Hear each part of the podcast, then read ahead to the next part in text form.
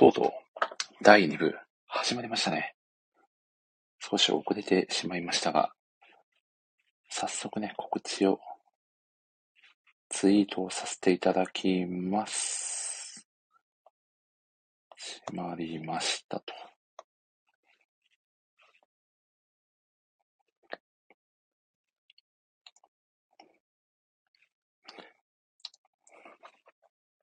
うん。OK です。さて、通知も、通知じゃない、ツイートも完了いたしましたということで。お、タコさん、こんばんは。いやー、今回も 駆けつけていただいてありがとうございます。声聞こえてますかねどうですかね大丈夫そうですか？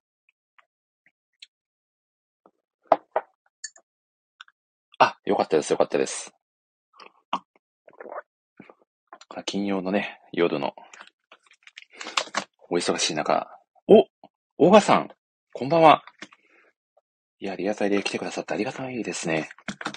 いや、前回はイベント会ご参加いただき、ありがとうございました。いや、もうほぼね、同時優勝のような、ね、展開で、素晴らしいプレゼンでしたね。お、そして、大好物さんと、杉浦さんも来てくださってますね。こんばんは。杉浦さん、今回は4ゲットですかね。あ、聞こえてます。ありがとうございます。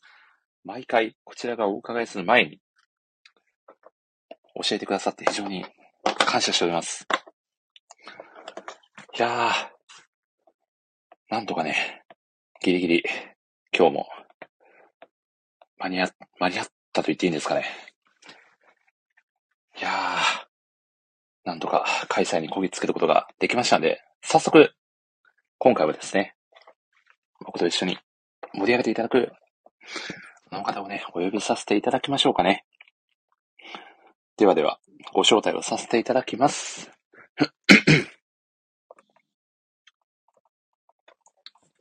はーい、こんばんは。こさん、こんばんはです。どうも。お久しぶりです。お久しぶりなんですかね。何でしょうかね。どうですかね。いやー、前回のイベント会ぶりですね。そうですね。いやー、忙しそうですね。もしいやー、いや、忙しいというかもう、ただ、ただ、ただただ、ただただ、そうですね、あの、なんですかね、仕事が遅いという だけの話なんですけど、いやー、なんとか間に合ってよかったです。若干息切れしてる。いや、そうなんですよ。もう急いで、急いで帰って、急いでご飯を食べて、今に至るという、なかなか、なかなかちょっと、ね、毎回うんイベント会のたびにこんな感じになっちゃってるんですけど、まあ全然、だんだん、はい、あの、呼吸も戻ってくると思いますんで、大丈夫だと思います。いやー、そんなわけで、タコさん冒頭ちょっと、アイドリングトーク的なことをしたいなと思うんですけど、はい。はい、最近は何話しますお忙しいですか、やはりお忙しいですかタコさんも？そう、うんまあそうですね。まああんまこんな話してもしょうがないですけど。忙しいは忙しいですね。インド人とインド人？いっぱいいろいろややってます。あ、そうですね。今はチェコ人じゃなくて、はい。インド人といっぱいやりとりしてるので。すごい。え、ちなみに英語ですか？やりとりする際は。英語ですね。英語人は、まあ基本的にみんな英語喋れるので。なんという。はい。ただ、インド人の英語って多分知はい。知ってる人は知ってるんですけど、ものすごい癖が強いええですね。ですね。はい。まあ、日本人も多分、海外から見たら癖強いと思うんですけど、まあ、インド人はその、ヨーロッパとかアアメリカの人も癖強いっていうぐらい癖が強いので、ええちょっとね、聞き取りが かなりああ、なるほど。いやまーた違うんで、はい。いや、冒頭から かなり国際色豊かなトークが展開されてますね。さすがタコさんですね。素晴らしいな、はい頑張ってます。インド人と新潟行ったりしてます。お そして、ソフエさんがタコさん来てくださってますよ。こんばんこんばんは。いや、お久しぶりな気がします。おそらく、ゲス、過去のゲスト参加者の中で最もタコさんを押されている方なのではないかと、個人的に 感じているんですけど。ありがたいことです。いや何を、何を。なんでなんですか。ー、ありがたいです。こんばんはソ。フェイさん、こんばんは。ただいまですね、タコさんが最近はインド人とよくお仕事をしているよというお話をしてくださっております。いやー、すごいないや、ちなみに、タコさん、前回はどうでしたか？はい。あの、イベント会。ああ、前回暑かったっすね。いやー、ちょっと、実いやーやっぱ際りね、うん。始めてみるまでどんな感じになるかなという、うんうん。ね、ちょっと読めないところもあったんですけど未知なところ、はありましたけど。ただ実際蓋を開けてみると、本当にプレゼンターの皆さんそれぞれのちょっと人生が垣間見えるというか、はいはいね。そうですね。本当に皆さんそれぞれいろんなうん、作品、いろんなセリフをピックアップしてきて、まあ本当に なんか、です、あれですね。その人となりをはい表す気がかん、感じがしてて面白いかったですね。やーそうですよね。いや、なので、あ、今回もね、かなり、あの、たくさんのプレゼンターの方がご参加いただける予定ですので、うんうんうん。楽しみですね。ね、第1部をね、上回る盛り上がりになるんじゃないかと感じておりますので、はい。はい。で、はい今回も期待ですね。はい。楽しんでいこうと思います。では、たくさんまた後ほど、はい。配はい信紹介の後にお呼びさせていただきますので、本日もよろしくお願いいたします。はい。お、そしてリギーさんも来てくださったんですね。こんばんは。ではでは、早速は。はい。僕 毎回やってますけどね。はい。僕のサブアカというね、はい、やつなんですけどね。ではでは、早速、えー、イベント会始めさせていただきます。えー全国1億2538万人の漫画好きの皆様、こんばんは。このラジオは、夢見るように漫画を読みたい、窓際寝言ライターをさせていただいている私もですが、漫画大好きなライターさんや漫画つながりのお友達の方をゲストにお招きして、ただただ好きな漫画の話をするという、もはやライターがライティングそっちのけで好きな漫画をネタバレ上等で語り尽くすタイプのラジオ番組です。改めてご挨拶をさせていただきます。漫画ライター歴約3年と2ヶ月。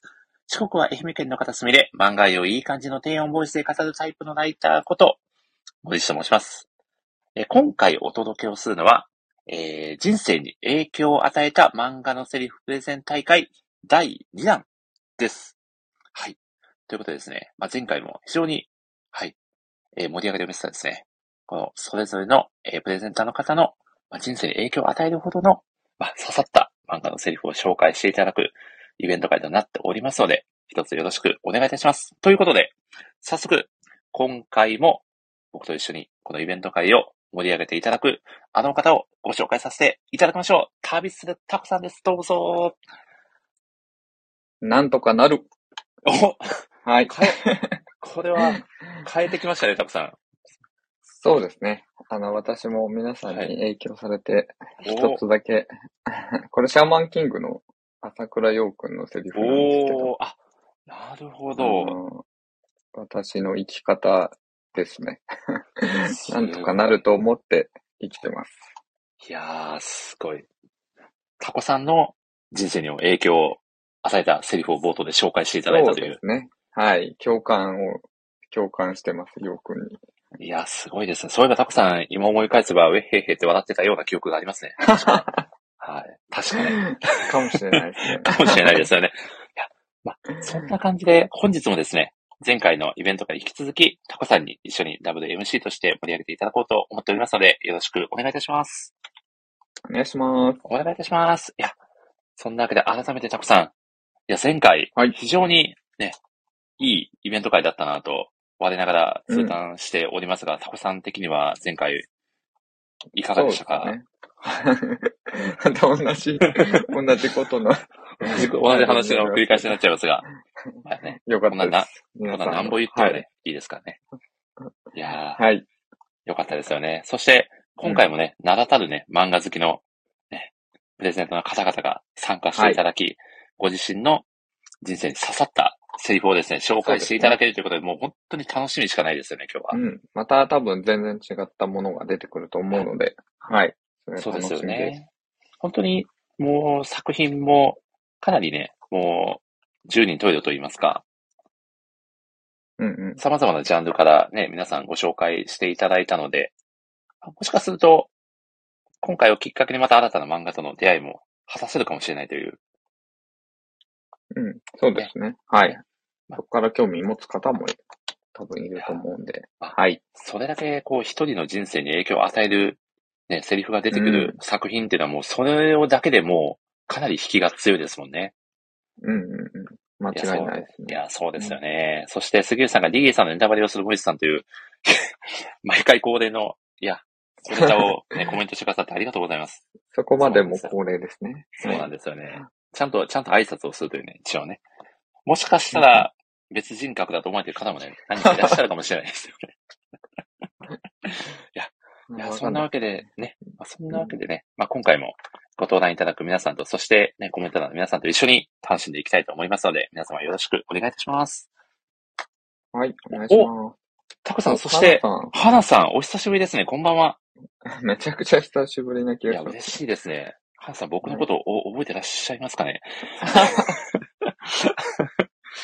あ、た、そしてタコさんもかなりお久しぶりじゃないですか。おそらく。そうですね。はい。いや、嬉しいですね。はい。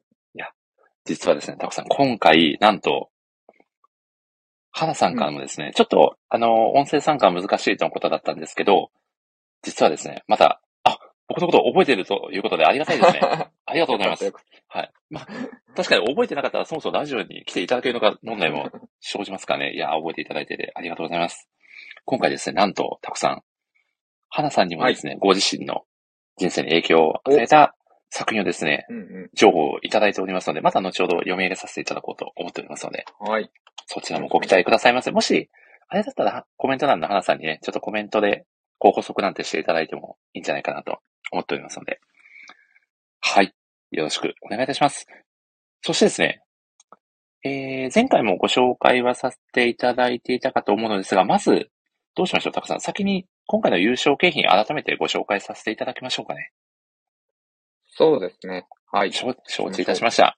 ではですね、えー、サクサクと紹介をさせていただきます。なんて言ったって今回はですね、前回より登壇者が2名ほど多くなる予測なんですね。はい。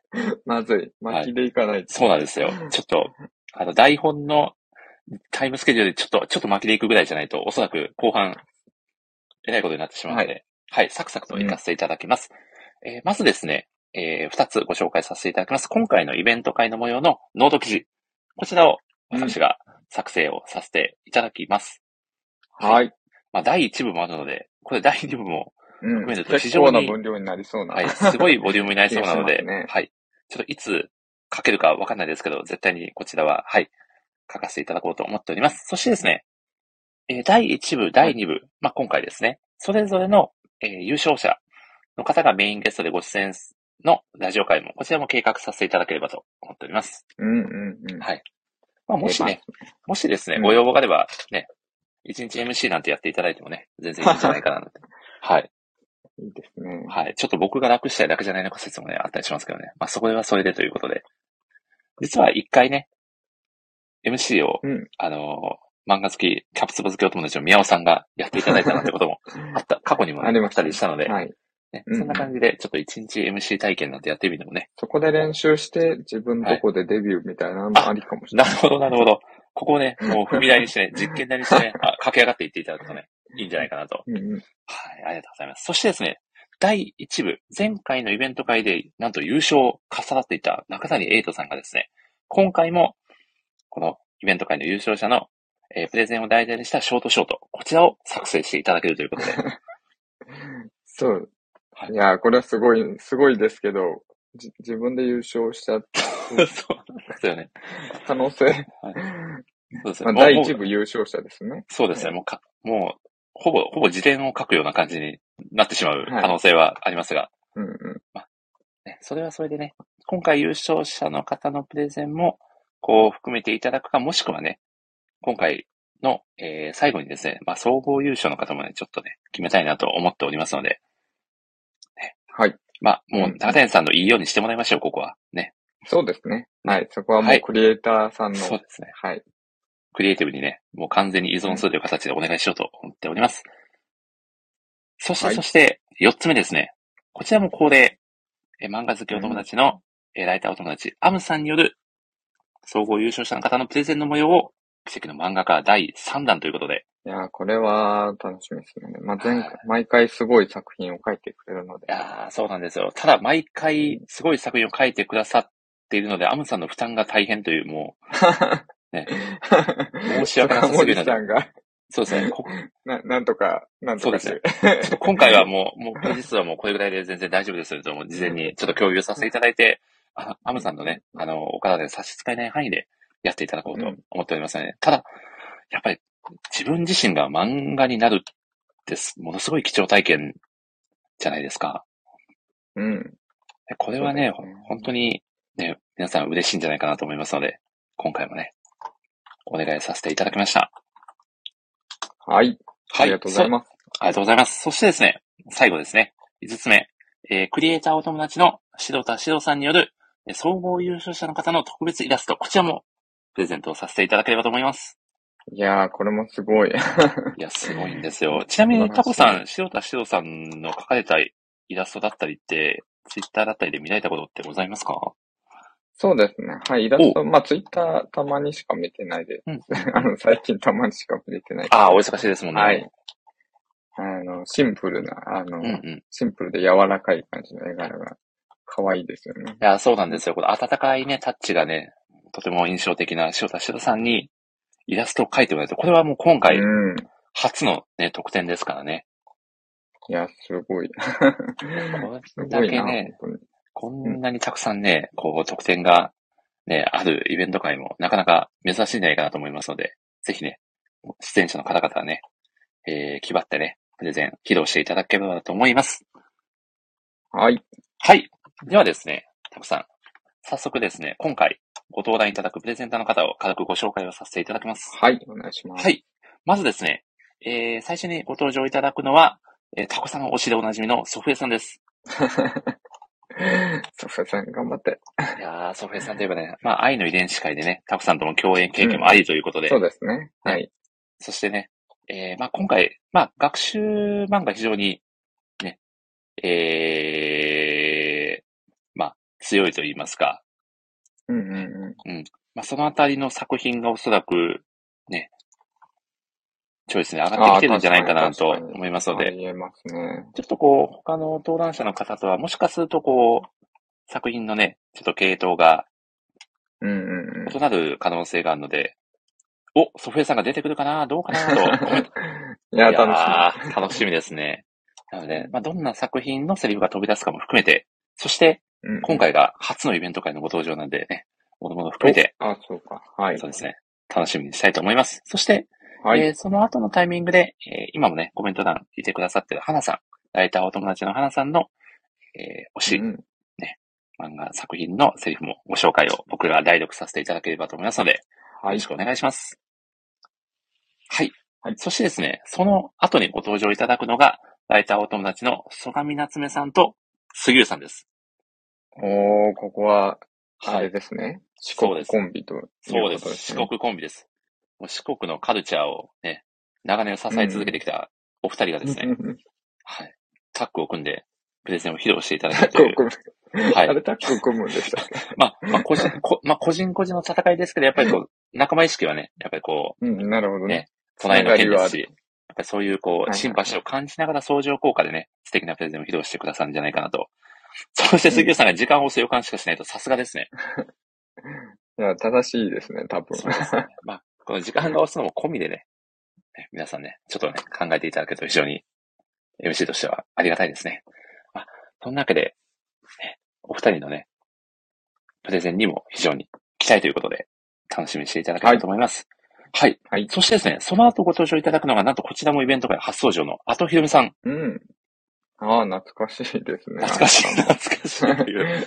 もう皆さん、皆さん懐かしいんですけど。いや、さこさんからすると全てが懐かしいという、ねちょっとノスタルジックなね、回にもなるかもしれないですね。はい。久しぶりに。そして漫画ソムリエのみちゃさんにもね、このタイミングでうん。ご登場いただこうと考えております。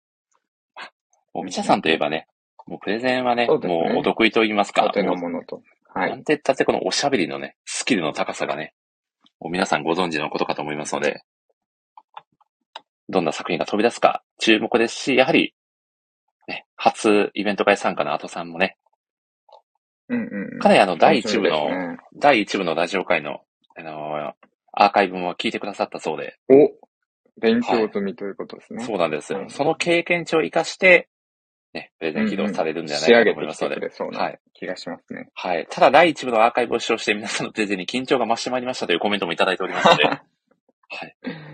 確かに。うんうんうん。いやーでも、まあ、本当に楽しみですよね、ここもね。そうですね。はい。ねはい。そしてですね、えーその後ご登場いただくのが、アゴタフさんと、えー前回ですね、出るか出るかと思わせて結局出なかった X さんがですね、このままで 結局誰、はい。誰なのかわかんないですけど、そうですね今はい回出るんですね。お時間がそら。く、そうですね。まあ、時間が押す、完全に押してしまうと、またね、ないがしろにされる可能性もありますが、おそらく、このあたりで出てきてくださるんじゃないかとなるほど、なるほど。思いますので、はい。まあ、そのあたりの緊張感もね、楽しみ楽しみながら、そそしてです。ね、アゴタフさんといえば、前回ですかね、モデシラジオプレゼン大会のうん優勝者でもございますから、ああ、そうですね。そうなんですよ。なんかやはりあの、プレゼン、このプレゼン披露される際に独特のこのアゴタフワールドといいますかね、確かに。この緩い世界観にテンションが、が一個さそうなんです、よあの、テンションといってあれだ。リズムがちょっとゆっくりになりますよね。そうなんですよね。一旦こう、ちょっとこの、急ぎすぎたリズムが一旦アゴタフさんが出られることによって、すごくこう、マイルドになるというか、うんうんね。ありますね。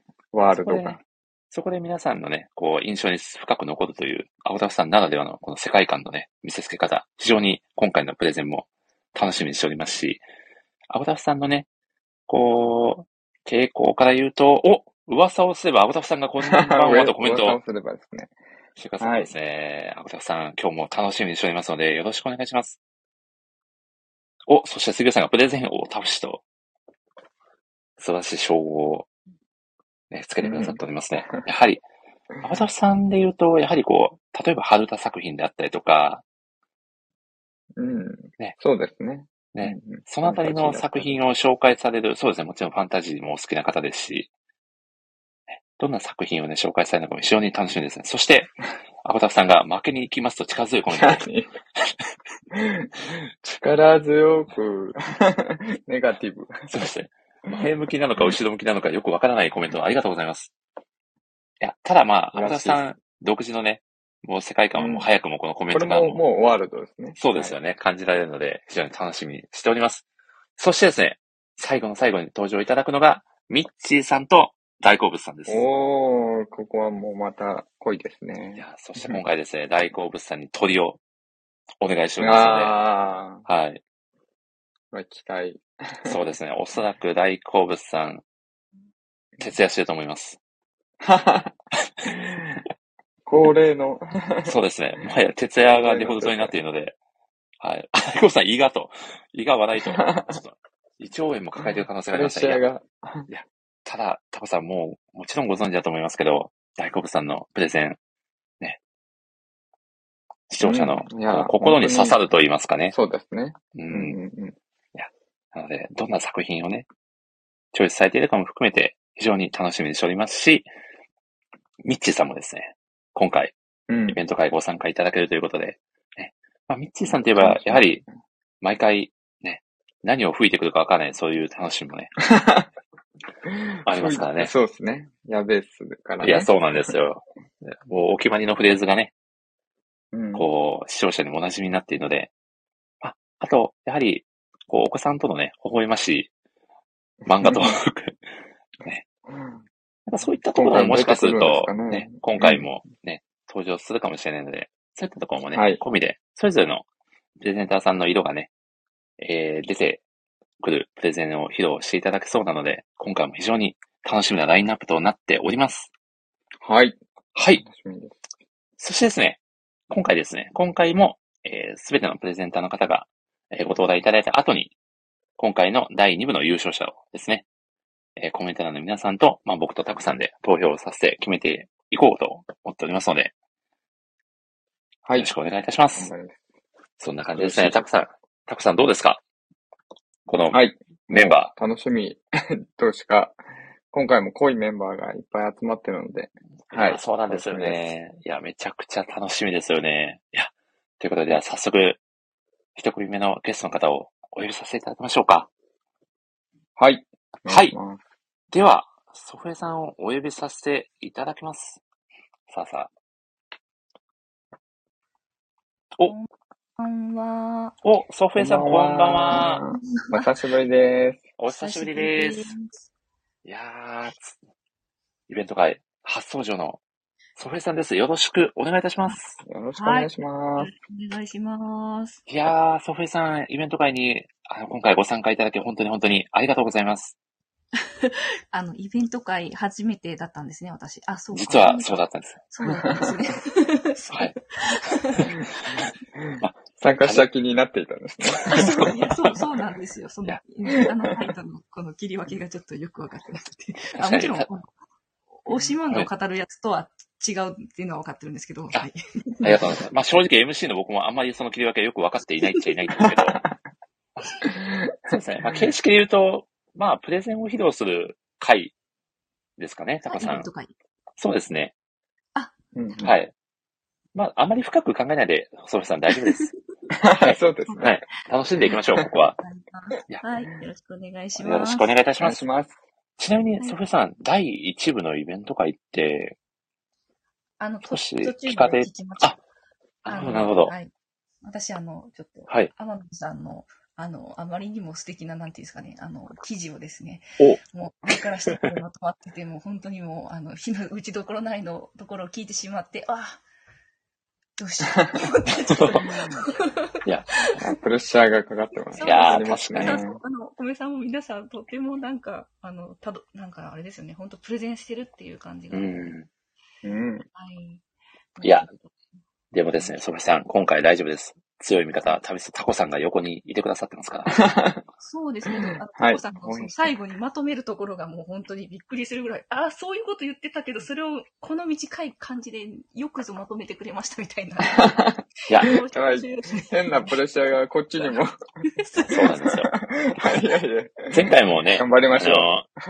言わせていただきましたけど、タコさんのコメント込みでプレゼンですからね。そうなんですね。いやなので、そこもね、楽しみにしていただければと。もう僕は正直言うと、まあ、要約するといいですね的なことしか言ってないので、タコさんに、めちゃくちゃそこはね、あの、ね、あの、期待しておりますし、大事な部分を担っていただいてて、本当に感謝しておりますので、タコさん、今日もよろしくお願いします。よ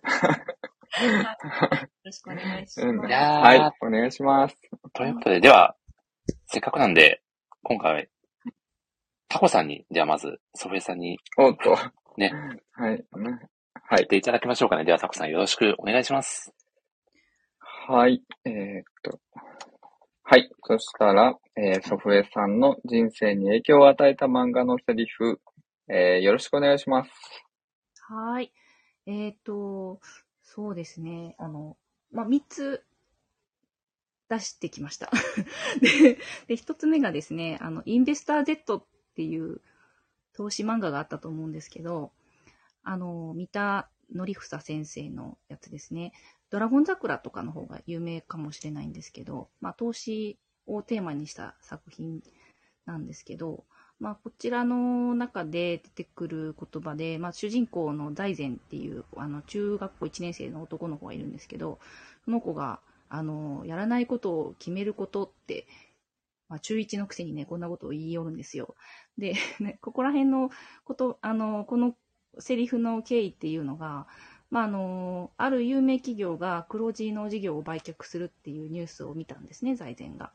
財前が苦し、あの、財政が苦しいから黒字の事業を売却するんだって、だからこれから下がるから、今持ってるんだったら売らなきゃって周囲がね、言うんですけど、まあそれを横目に下がった後にまた上がるから、そこねで買い、買い漁さればいいんだって、まあこの中1の男の子が言い言い切るんですけど、で、その、あの、その時に、その、ある有名企業をやらないことを決めたんだよって言うんです。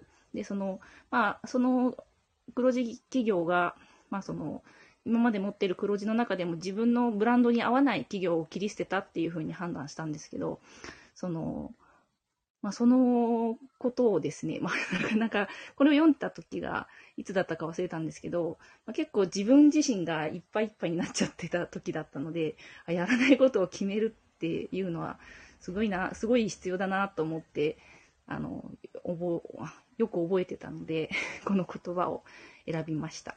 で、あと、そうですね、どんどん行った方がいいですよね。あの、二つ目がですね、えっ、ー、と、田村由美先生のセブンシーズっていう漫画があるんですけど、今ですとミステリーという流れがすごく大フィーバーしてるので、そっちの方がよく知ってらっしゃる方も多いかと思うんですけど、まあ、ミステリーという流れの前に連載されてた作品ですね。で、こちらが、まあ、その、田村先生の作品って、あの、めちゃめちゃセリフが長いんですよ。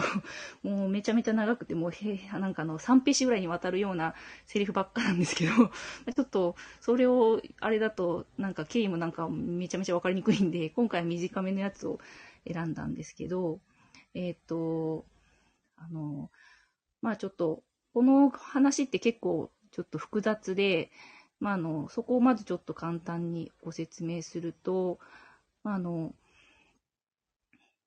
えっと、まあ、この、セブンシーズっていうのは、あの、7人の、7人1組のチームで、あの、5つ、5つのチームが春夏秋冬で作られて、夏だけ2つチームがあるんですけど、で、そっち、まあ、合計7、35人の若者が、あの、えっと、未来に、まあ、送り届けられるというか、そのそのサ近未来のサバイバルストーリーっていう感じなんですけど、まあ、隕石が落下した後に、まあ、その、に、まあ、人間を未来に送るためにその35人の若者たちは選ばれて、で、それで何千年と経った後にある日突然、こう、あの、日本、あの、地球に、まあ、なんですかね、起こされるっていうか、その、あの、連れてこ、連れてこられるっていうか、その、回答されて あのあ、また人生を生きていけみたいな感じで、こう、放り出される感じの話なんですけど、でそこの中で、まあ、その、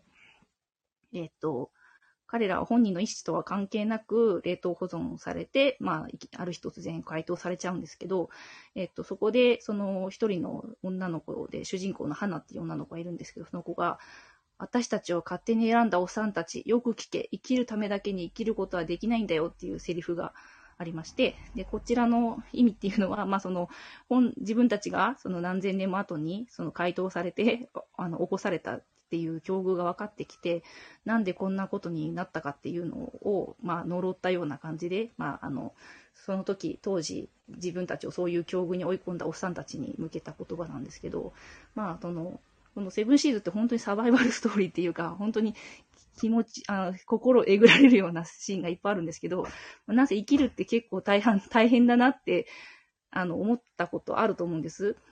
まあ、特に大人になってからなのか、子供の時から思ってたかどうかわからないんですけど、その、それこに気づいちゃって、からというか、そこに、そこからは、まあ、何のために勉強するのかとか、仕事するのとか、理由が一つじゃない、一つじゃもうなんかもうどうにもならないってしみじみ思うんです。で、その理由って、まあ、夢とか希望とか、未来の自分に期待できる状態じゃないと頑張れないし、踏ん張れないっていうふうに私は思うんですけど、まあその生きるっていうことだけを理由にはもう生きられない。何かもう未来の自分に何か期待できる状態じゃないと頑張れないだよな、確かにそうだよなって、そういう、そういう、なんかあの、自分の人生を振り返って、あ、なんかししんどい時は確かにそうだなって思った記憶があったので、この言葉を選びました。はい。それでさ、まだ大丈夫ですかね。で、で、あと最後の一つは、ちょっとこれ、あの、どうしようか悩んだんですけど、えっ、と、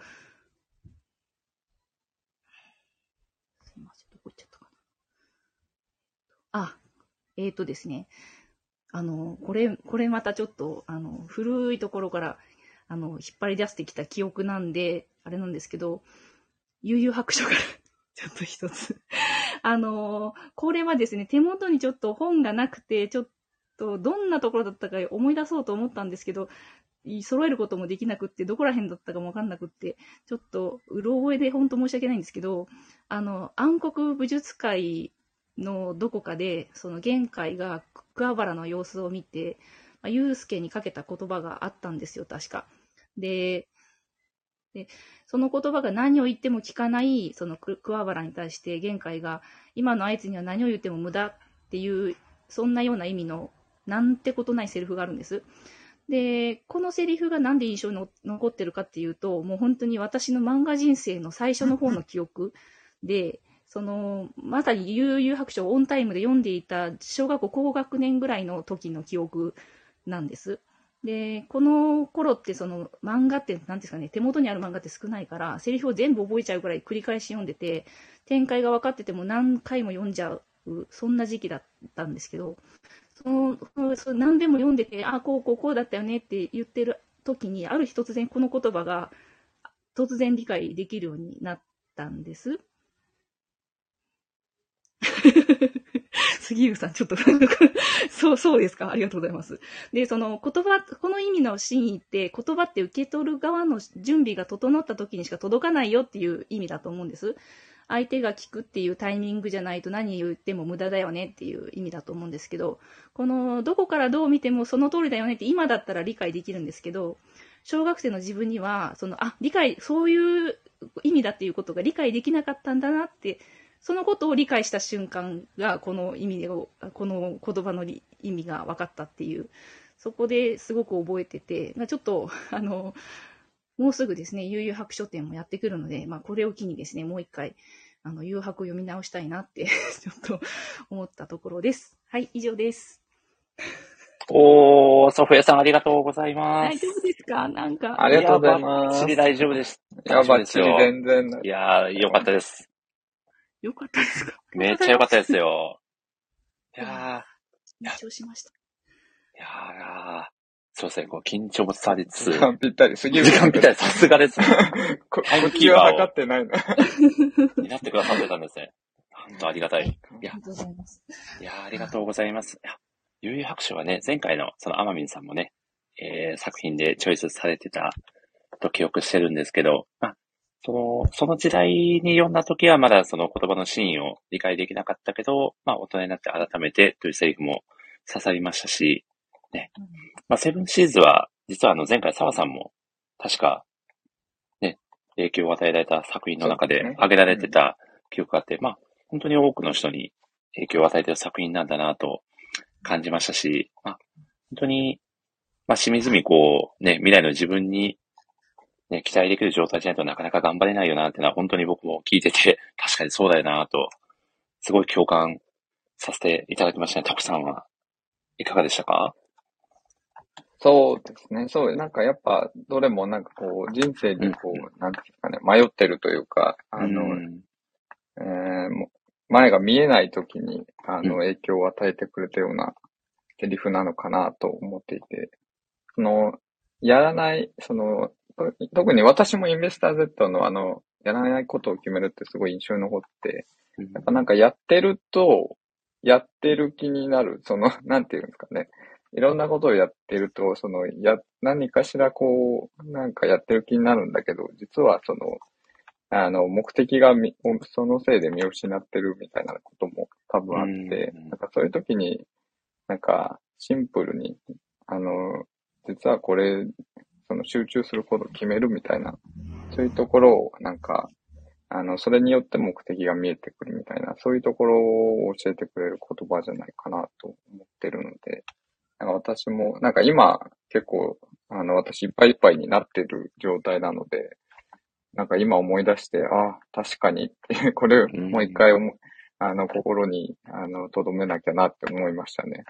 なんか他のセリフもなんか同じように、こう、目的だったり、こう、なんか前を向くみたいな、そういうところを、なんか教えてくれるセリフじゃないかな、みたいな思いました。はい。いやーいや、す素晴らしいまとめ力ですね、たくさん。いやすいません。いーや、なんか喋っちゃいました。はいい。やー、さすがですね。ソフィさんご自身のプレゼン振り返られていかがですか？いやーもう本当に、いや、皆さんがこう、ミュートにされた瞬間、うわーってなってしまう。そうですよね。配達なんてないですよね、とか思いながら、とりあえず突っ走りますと思って、そうですね。いや、でもなんとか、あの、はい、まとめていたことをこう喋りきることができました。はい本当にどんなことを喋ったのかもうすでに忘れてしまったんですが、ちょっとタコさんににおコメントを聞いて、あ、ちゃんと一応喋ったんだなと思いました。いやー全然あの伝わってましたし、あ時間もぴったりだったそうですね。もう何から何までぴったり完璧でしたね。いや、まあそしてね、その漫画作品から、まあその自分の人生の、こう、ね、方針をこう考えることができるような、まさにこれも学習漫画だといったような風情で、非常にソフェさんらしいプレゼンだったなと感じましたよ。ありがとうございます。はい。そして、杉浦さんが、タコさんまとめ素晴らしい。それは、それは自己不任になるよなというコメントもいただいております。ありがとうございます。ちょっとこれはまとめ力で言ったのかもしれないです。このまとめ力はもはや日本に留めておくのはもったいないという判断がくださいますよね。うんいやー、素晴らしかったですね。いや、いやー、そしてソフェさん。はいはい。お、どうぞ、おたこさん。あ、いや、ソフェさんのその、選んでくれたセリフが、うん私も結構今のうん3つのセリフ、はい特に前の2つのセリフ刺さったので、はい、よかったですよかったです。ありがとうございます。いやー、ソフェさんトップバッターというかなりうんうん要する役だったと思いますが、はい。なんかその私のちょっと漫画の読み方ってちょっと変わってて、その、まあ、あの、20年、15年ぐらい漫画読んでない機会があったんで、えーなんかうんはい。その悠々白書の記憶しかなくて、子供の頃に読んだ 漫画を。え それ以外はここ最近読んだやつしかちょっとなかったんで、なんかこう、どこからどうやって選ぼうかなみたいな感じだったんですけど、はい、なんとか、はい、選べました。ありがとうございます。いやーお、杉浦さんが、え？ってコメントされてますけど、これは、タコさんどういう、あ、昨日読んだかのような話し方でしたよね。杉浦さんがコメントくださってますね。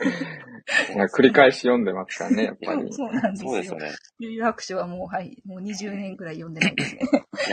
そして、杉浦さんが、ソフェさんがプレゼンをされているときに、どこかわかんないって言いながらもめっちゃ細かく描写できるところに、お、オタの真髄を感じましたと。かっこ早口でコメントいただいておりますね。さそうですよね。いやすっごいちょっと巻きで、っていうかめちゃめちゃ、なんか、プチャプチャプチャってしゃべりましたよね。なんか聞こえましたか？いや、でも、これだけね、細かくね、描写できるということは、まさにソフェさんの、うんもう体の中にもう根付いているというか、はい。ありがとうございました。いや、素晴らしいプレゼンでしたね。いや、本当に本当にソフェさん、お忙しい中、今日はご参加いただきまして、ありがとうございました。とんでもないです。じゃあ次の方にぜひ。はい。承知しました。では、最後に、ソフェさん、ぜひ、あの、皆様に一言いただければと思います。お願いします。一言ですか？えはいあの、はい。じゃあ長丁場だと思うんですけど、皆さん頑張ってください。はい。おできる限りコメントしますので。あー、ぜひぜひ。はい、ありがたいです。いやー、ということで、トップバッターのソフェさんでした。素敵なプレゼン披露していただいてありがとうございました。はい。ありがとうございます。お、はい皆さんも拍手でありがとうございます。ではではう、ん失礼させていただきます。はい、ありがとうございました。いやー、タコさん、素晴らしかったですね。はいそソフェさんのプレゼン。ね。トップバッター緊張するところですけど。いやー、ちょっとオタの真髄も感じるようなプレゼンでしたね。そうですね。はいい。やー、これはもう、かなりいい流れをうんソフェさんに作っていただいたなという感じですね。はい。おそして、ソフェさんがありがとうございます。楽しかったです。とコメントいただいておりますね。い、や、こちらこそ本当にありがとうございます。ではでは、タコさん。はい。どんどんと行きましょうか。そうですね。行きましょう。はいではですね、えー今回ですね、えーライターお友達の、えー花さんから、花さんのこう、じえー人生の中で心に刺さった漫画のセリフをですね、えーランキング形式で第3位からはいいただいておりますので、こちらも、はい、えー、僭越ながら私が発表させていただきます。はい、いきます。はいえーでは、えー自分の中で、えー心に刺さった漫画のセリフ第3位から、えー発表させていただきます。えーこ こちらがですね、えー G 戦場ヘブンズドアから、えーいいこれは仕事。本気で嘘をつく仕事なのよ。あなたの描く嘘は、誰かがお金を払ってでも騙されたいものかしら。というセリフです。何度も言ってるかもしれませんが、えーこのセリフは本当に金言だと思っております。えー今もこのセリフはライターになった今でも自分自身が全身全霊で文章を書いているのかと作業しているときに頭によぎります。とのことです。はい。そして、えー自分の中でここに刺さった漫画セリフ第2位。えー何かにならなきゃ退屈で生きていけねえよ。えーこちらが左利きのエレンのセリフですね。え凡人の誰もが一度くらいは考えるけど、恥ずかしくて口に出せない思いをまさに代弁してくれた名台詞だと思いますと。はい。そして、えー心に刺さった漫画のセリフ第1位。私たちは皆、何という面白き世に生きていることでございましょう。そう思わなければ。こちらが、吉永文先生、多くのセリフですね。多くの徳川家持が、言った言葉になります。ここ数年、まあ、信じられ、信じられない出来事に見舞われていますが、このセリフを読むたびに励まされた気分になります。とのことで、花さんから、えーここに刺さった漫画のセリフですね、えーベスト3を、えーいただいておりますので読み上げさせていただきました。花さん、本当に本当にありがとうございます。ありがとうございました。はい、ありがとうございます。はーい。お、花さん拍手いただきありがとうございます。そして、小川さんが、クラッカーを鳴らしてくださってますね。さすがですね。さすが、これも G 戦もそうですしね、左利きのエレンもそうですが、そうですね。やっぱり熱いそうで仕事、すよね。お仕事漫画といううか、ーん。お仕事というか人生というか、そういう漫画ですよね。いや、そうなんですよね。僕もこの第3位の G 戦上ヘブンズダーのセリフは、本当に刺さるセリフだなと感じてまして、うん。そうなんですよね。これは僕、あの、以前のラジオ会、G 戦上ヘブンズダー会、小川さんとお届けさせていただいた、あの、ラジオ会でも紹介させていただいた記憶があるので、あ、まさにこの作品は名言の宝庫と言いますか。うん、そうですね。まあうん、その中でも特に花さんはこのセリフが刺さったということで、まあ自分自身の今、そのライターというね、えー今やられていることにも置き換えて、まあ本当にこれは自分が、まあ全力で、この文章と向き合っているのかなっていうことを、まあ考えさせられる、まあセリフになっているということで、まさに大きなね、影響を与えられているセリフということで、そういったセリフがね、こう、知れることも嬉しいですよね。あ、この作品のこういうところに影響を受けてるんだなっていうことが感じられるのうんがすごく、そしてね、同じ作品をね、あの、愛してるものとしては、なおさら嬉しいなという気持ちですね。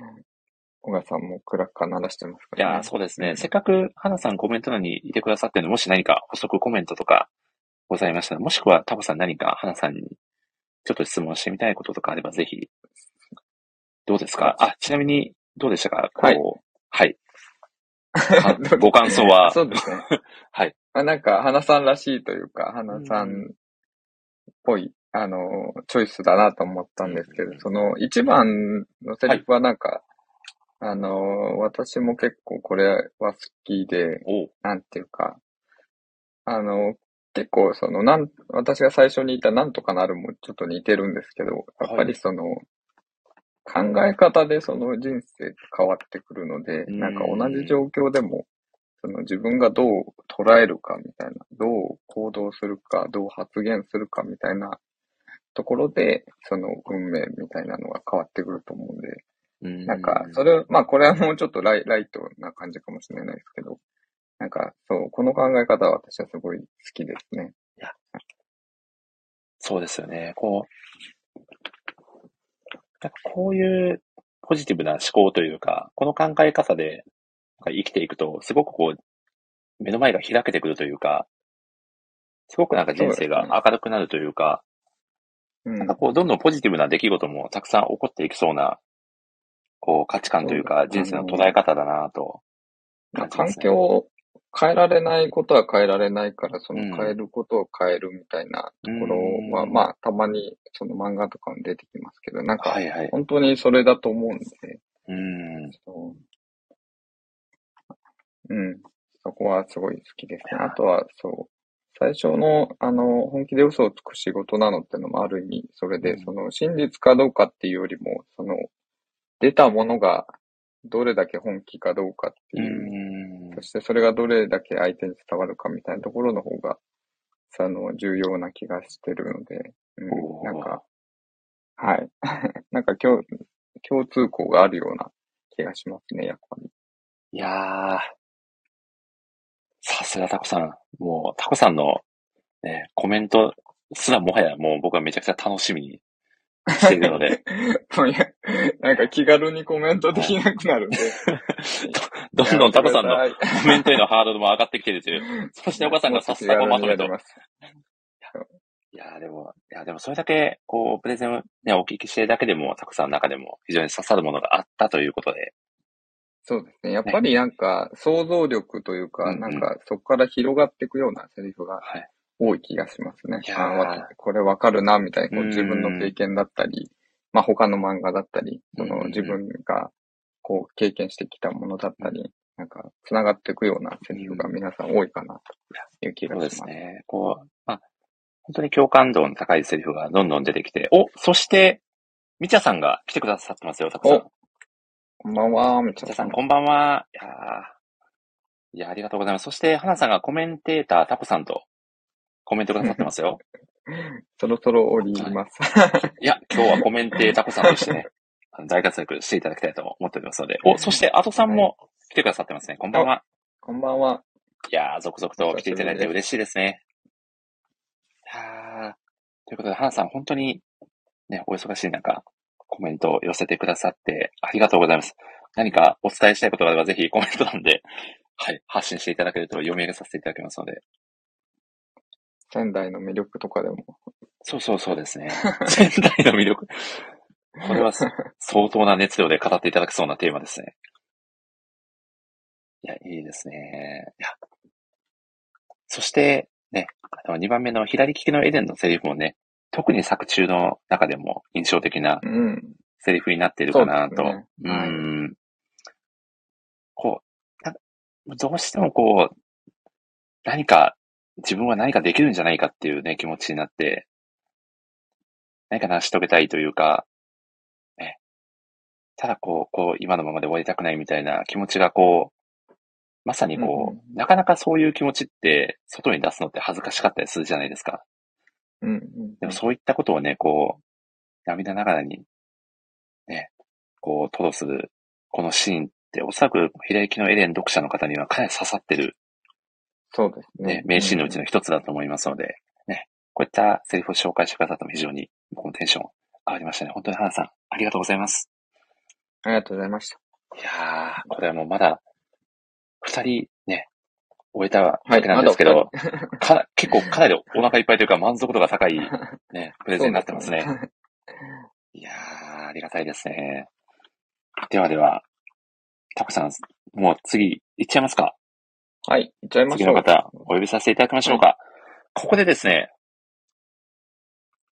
この後お呼びさせていただこうと思っている、曽上さんと杉浦さんなんですけど、杉浦さんはコメント欄にいてくださってるかと思うんですが、曽上さんの姿が、おっと、姿が、見つ相上さん。からないぞ。曽上さん、えーこれ、僕、あれですね、ももしかしたら同じ県なんで、ちょっと走って探しに行った方がいいかもしれないですね。これはもしかしたら、まだ、まだ来られてない案件ですかね。もしいらっしゃったらコメントいただけると、これはまだっぽい感じのやつですね。ね。はいということはですね、これは、お X の登場か？そ そうですかね。その可能性もありますが、とりあえず、では、はい。まず、杉浦さんをお呼びさせていうただ。きましょうか。はい。はい。杉浦さん、コメントいただけると大変ありがたいです。さあささあさあ、さあさあさあさあ。あ、発見しました。ちょい待ってください。しまった。すいません。正あ。体を押してしまいましってた。ことは、X さんがお、これは、先パターン？X さん呼ばないといけないパターンですかね。これはまさかの二人とも、ちょ、すいません。タコさん、ちょっと、どうしましょう。チェコかインドのトークで少し繋いでもらってても大丈夫ですかね。え ーそうですね。はい そうですね、じゃないけど。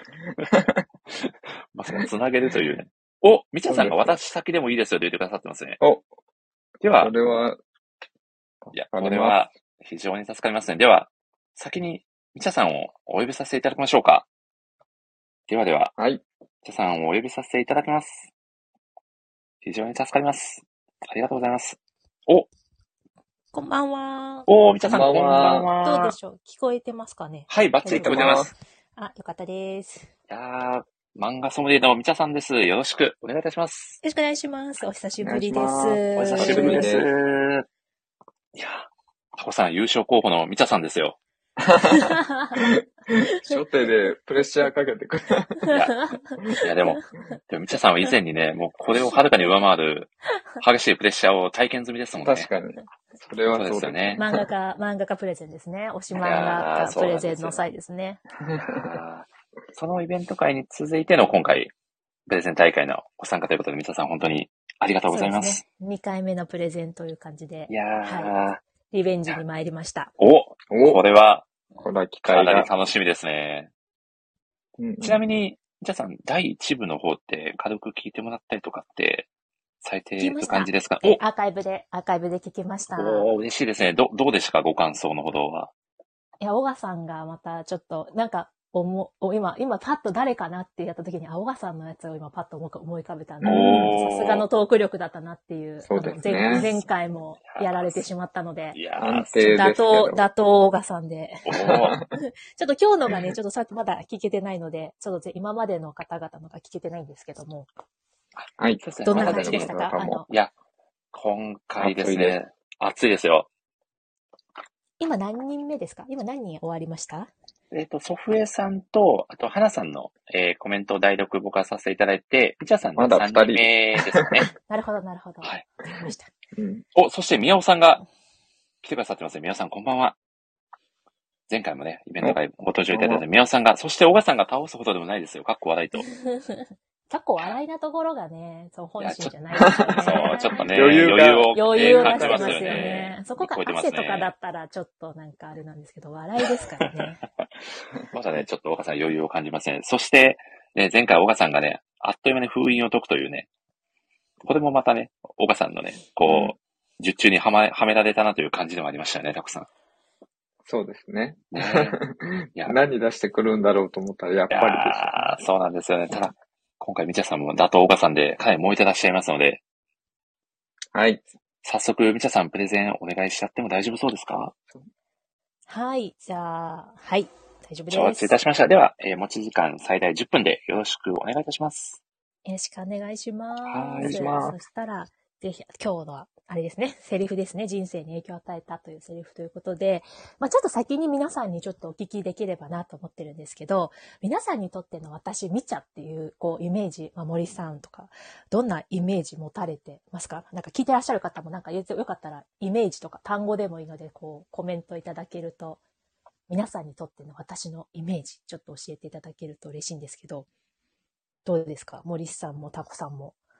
なんか、ありますか？私ってどんなイメージでしょやっぱ、お話がうまい。うあります。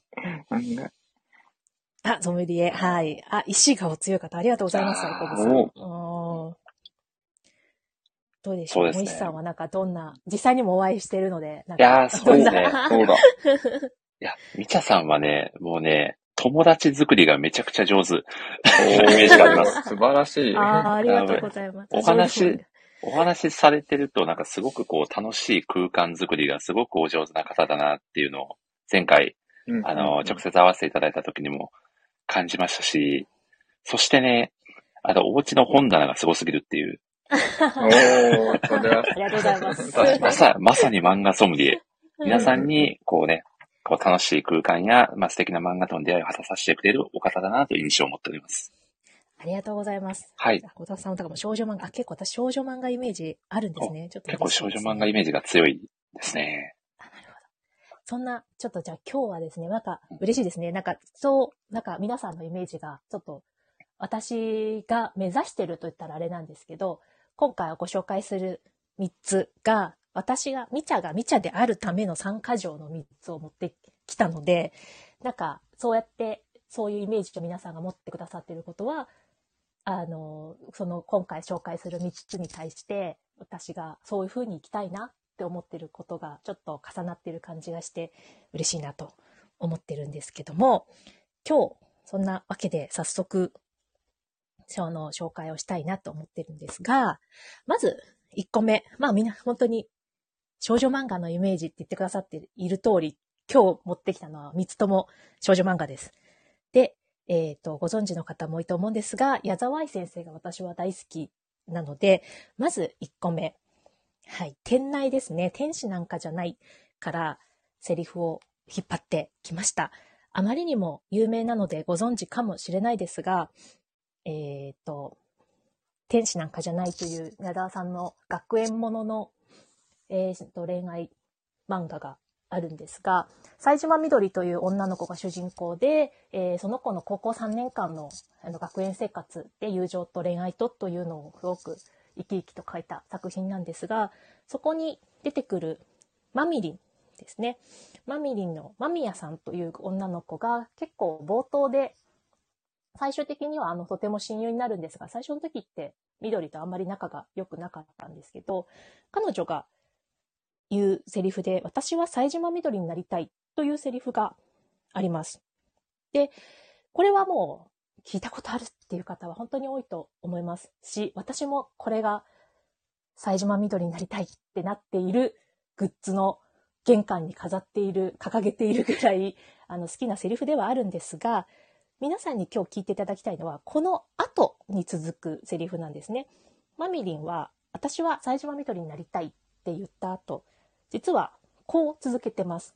嬉しい時はちゃんと喜んで、悲しい時はちゃんと泣けるような、そんな当たり前のことがみんな意外とできていなかったりする。あんたがみんなに好かれる理由がわかるっていう風に続けているんですけど、私はすごくここのセリフが好きで、この冴島みどりという女の子がみんなから好かれている理由が、やっぱりその喜怒哀楽っていうものをしっかりと出せれる。嬉しい時に嬉しい、悲しい時には悲しいっていうことを言える子だっていうのが、まあ、人から好かれるいいイメージというか、そこがいいんだよ、いいところだよって言ってくれているので、やっぱりここ、この感情豊かに人と接していくっていうところを大事にしたいなというふうにまず思っています。これが、みちゃがみちゃであるための参加条のまず一つ目です。はい。次、二つ目。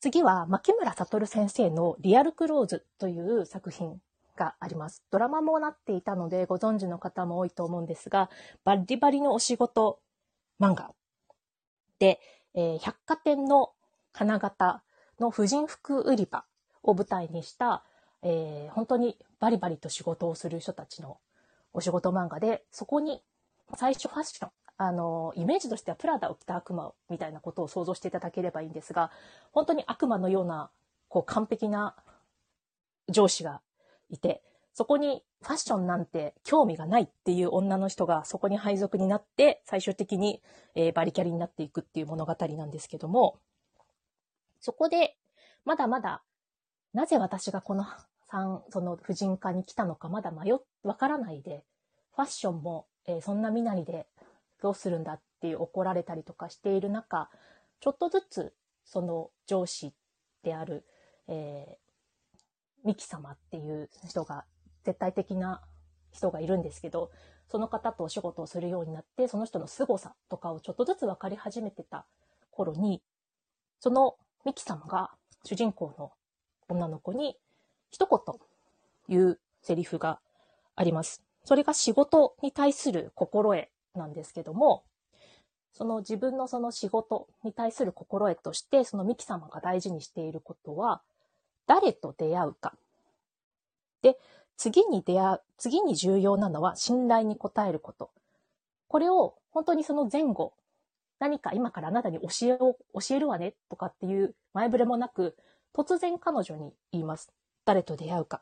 次に重要なのは信頼に応えること。というセリフがあるんですが、これも私はとっても印象に残っていて、えー読んだ時からずっとスクショして画像を持っているんですけど、この誰と出会って、しかも出会った人たちからこう信頼を得るっていうことをそのポリシーに持って仕事をしているミキ様。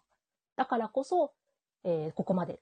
そんなシンプルなことを掲げているっていうのが結構印象的で、そこは私もなんかどう人脈を作り、逆に言うとこのセリフの後にどんどん続いていくのは、こういう人とは付き合ってはいけないよとか、こういう人には気をつけなさいっていう話にも少し続いていくんですけど、なんかそういうふうに、どう人と出会って、その人と、その人をまあ利用するとかじゃなくて、ちゃんと自分の信頼を、自分が信頼を得なさいって言われるのが、すごくいい言葉だな、というふうに思っています。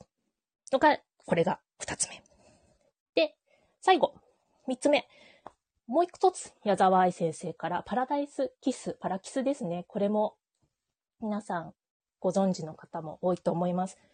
パラダイスキスから、えっと、三つ目のセリフを引っ張ってきたんですが、えっと、物語としては、それこそ、えー、高校生のゆかりが進学校でなんかぐだぐだと暮らしている中で、えー、矢坂区のファッションをで生きると決めている人たちの輪に入り、そこで夢に向かって頑張る子たちに刺激を受けて、自分自身もモデルとして生きていきたいな、モデルとしてやっていこうかなっていうことを目指して頑張るお話なんですけど、えっ、ー、と、3巻かな ?3 巻で、えっ、ー、と、ゆかりが、えっ、ー、と、なんだっけな、その、モデル事務所へのチャンスをつかむんですね。で、その時にご近所物語に出てくるミカコという主人公がその時も登場するんですが、ミカコが紹介をしてくれるモデル事務所に入れますよっていうお話をもらいます。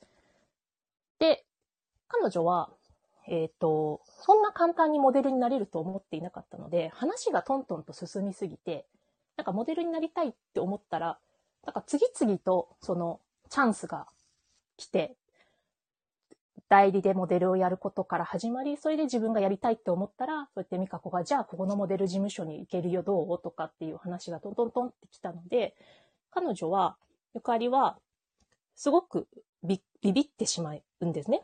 なんか、謙遜というか、なんかこんなトントンと言っていいものか、みたいなことを言うシーンがあるんですが、その時の美香子の開始っていうのが、トントン拍子に進んでいけるのは、その道が自分に合っている証拠だよという一言があります。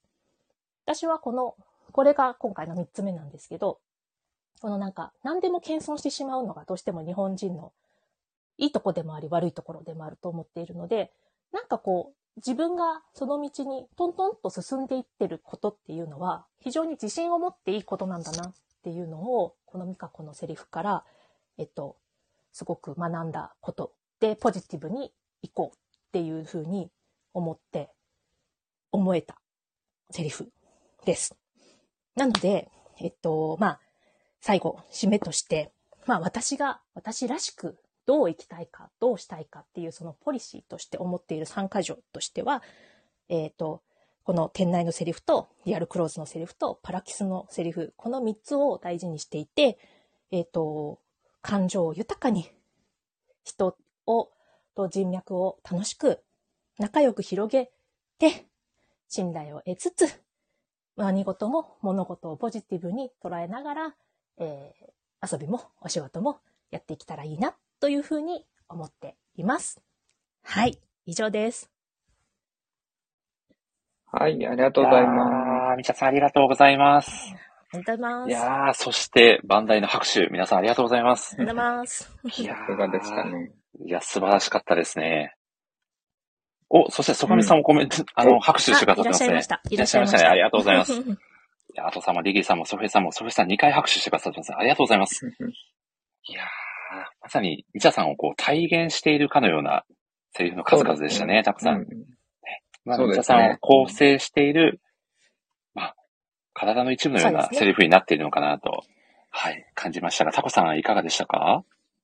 そうですね。なんか、そうですね。みちゃさんらしいというか、なんか結構その漫画とかって運命をこう、受け入れて、それを乗り越えていくみたいな、その困難をみたいな話も多いと思うんですけど、こう、誰と出会うかとか、その、ね、こう、進んでる道が正しいみたいな、工程みたいなとか、なんかちょっとそう、そう、それだけじゃない、その、その道を自分で選ぶ、そもそも選ぶみたいなところって、なんかよりリアルだなっていうの、なんか、少女漫画ってあんまり、まあ一くりくりにあんまできないですけど、その、なんかよりやっぱり近いというか、人生に近くて、なんか、よりストレートに来るのが多いんだろうなって、あんまり知らないんですけど、なんか、そういう印象がしました。はい。いやーいや、さんコメントもさすがですね。毎回言ってますけど。みちゃさんご自身でプレゼンを振り返られていかがでしたか？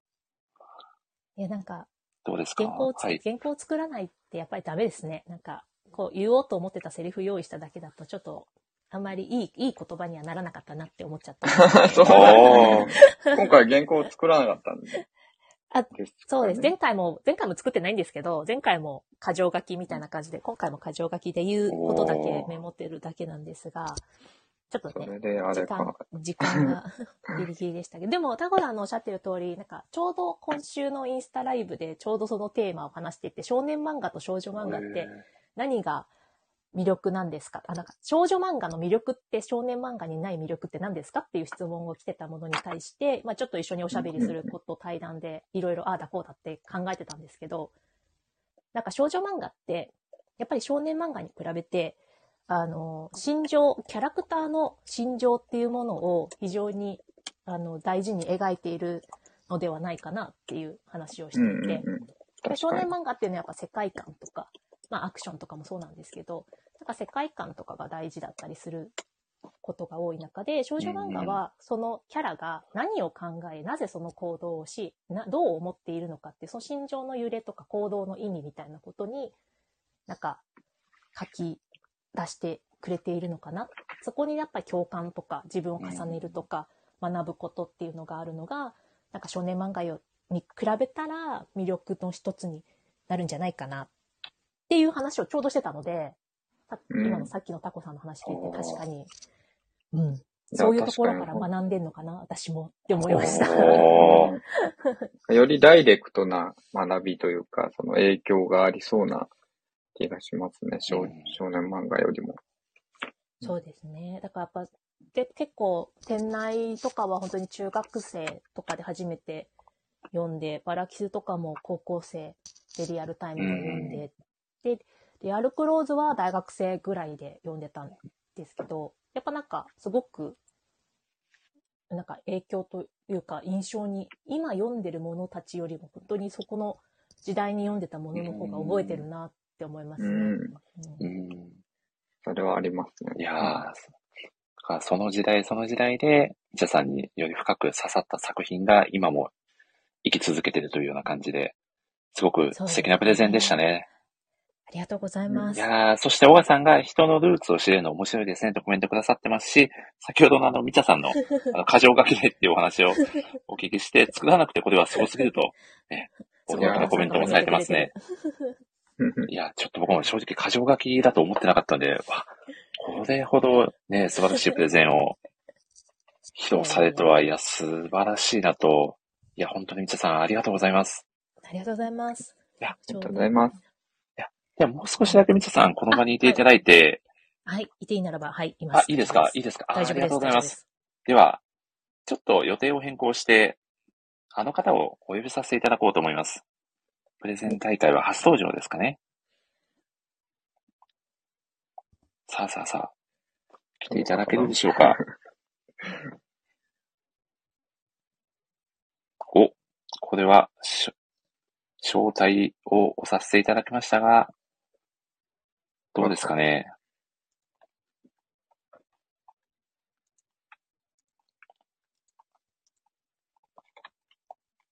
あら、これは、先ほどですね、ちょっとアトさんをお呼びさせていただいたんですけど、アトさんどうですか？これそうですか？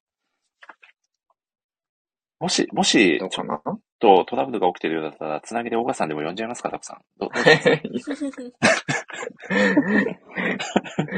確実に押しますうんね。お、アトさんが3回リクエストしちゃいました。なるほど。多分、リクエスト同士がカメハメハ状態になってますね、これは。なるほどですね。えーと、えーと、どうしようかな。あ、もう一回じゃあ僕の方で招待をさせていただきますね。おそらくこれで、参加ボタンを押していただけるといけるのではないかと。どうでしょう、アトさん。お、どうかなダメですか？ダメですか？ど、どうしましょう？じゃあ、タコさん、ちょっと、みちゃさんと チェコか、インドか、カナダの話で、ちょっと繋いで、繋いでもらいます。インド、インド。インド、インドにします。そうですね。インド人はですね、ぜ、インドあ、。そうか。みちさんまだ聞かれてないから、最近タコさん、インド人の方とお仕事される率が高いらしくて。あ、なるほど、なるほど。はい。はい。いいですね、インド。い以前、うんハブ、ハブにいた時にナンパされましたね、インド人。インド、インド人陽気ですからね。インド人楽しいですね。うちの旦那は世界一周してるので、ええおお、そうなんですね。はい、インドも、インドは結構隅々まで結構上から下ええすごい。インドは本当に会う人と会わない人がはっきりしてるみたらいなんで。しいですね。うんそうですね。会わない人は本当に二度と行きたくないっていう、まあ多分そっちの方がちょっと多いんですけど会う人には、そう、言われますね。本当にすっごい会うみたいで。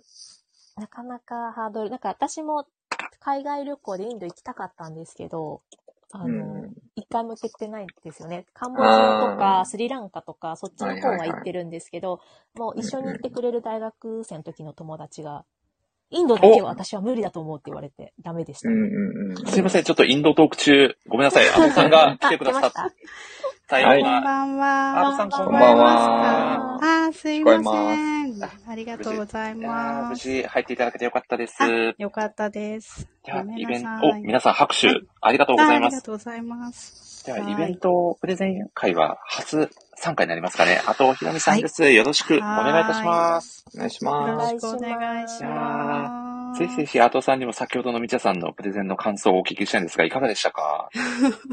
いや、なんかあの、素晴らしくて、あの、本当小川さんも言ってましたけど、箇条書きであれですかっていう、うん。すごすすぎませんかっていうね。や本当ですよね苦手なんです。そのなんか原稿を読むっていうのが結構苦手で。えうんうん。えー骨すご骨だいですけ作っときたいタイプなんです。ライブ感、大事なんですね。ー、いや、だからこそなんかこう言葉にこうライブ感があって、より刺さったのかなという感もありますよねプレゼン、。プレでもプレゼンっぽくないかもしれないですよね。うんプレゼンっぽさがちょっとないかも。でもこう、逆にこう作り込みすぎてないところにこう、ね、それはそれでこう、生の良さと言いますか、ああ、よかったです。うんうん。みちゃさんの魅力がたっぷり詰まっていて、すごくいい時間でしたね。うんありがとうございます。いやひろみさんでもも、私も最高に好きなセリフですって言ってた、言ってたあだけてる。最初、ひどりちゃんのやつですか？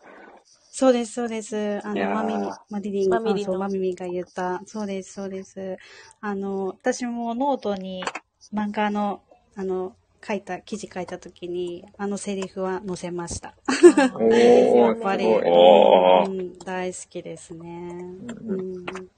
いやー、そして、ね、そんなアトさんが今日は最高のプレゼンをたくさん披露しに来てやってくださいましたよ。うん、楽しみですね。楽しみですね。い いやーどうですか、アトさん。あの、前回のイベント会も聞いてくださったんですよね、アーカイブで。あ、そうですね。1回目もアーカイブで聞かせていただいて、はい。あの、より、こう、ああ、どうしようって。皆さんす、皆さん素晴らしいと思って。いやーはい。でもまあ、あの、本当にもうこのイベント会楽しんでね、お話ししていただければと思いますので、そうすねはい。うん。よろしくお願いいたします。では、はい。せっかくなんで、みちゃさんに振っていただきましょうかね。うんいいのかという感じですが、みちゃさんお願いしていいですか？あとさんにプレゼンをお願いしてはい。もらえればと思いますので。わかりわかりました。それでは、どうさん、えー、プレゼン、人生に影響を与えたセリフのプレゼンよろしくお願いします。はい。ありがとうございます。はい。えー、あと、ひろみです。えっ、と、よろしくお願いします。えー今回、あの、森氏さんからお話いただいて、えーどのセリフにしようかな、どの漫画にしようかなと、あれこれ悩んでいたんですけれども、あの、先ほども言いましたけど、第1回のアーカイブを聞いたら、本当皆さん素晴らしくて、あの、余計に悩んでしまいました。で、あれこれ、セリフが浮かんだりする中で、うーん、なんとなくこんなセリフだったよなっていうものが多かったので、あの、その中でも、こう自分の中でしっかり覚えているセリフっていうものを今回3つ選んで紹介したいと思います。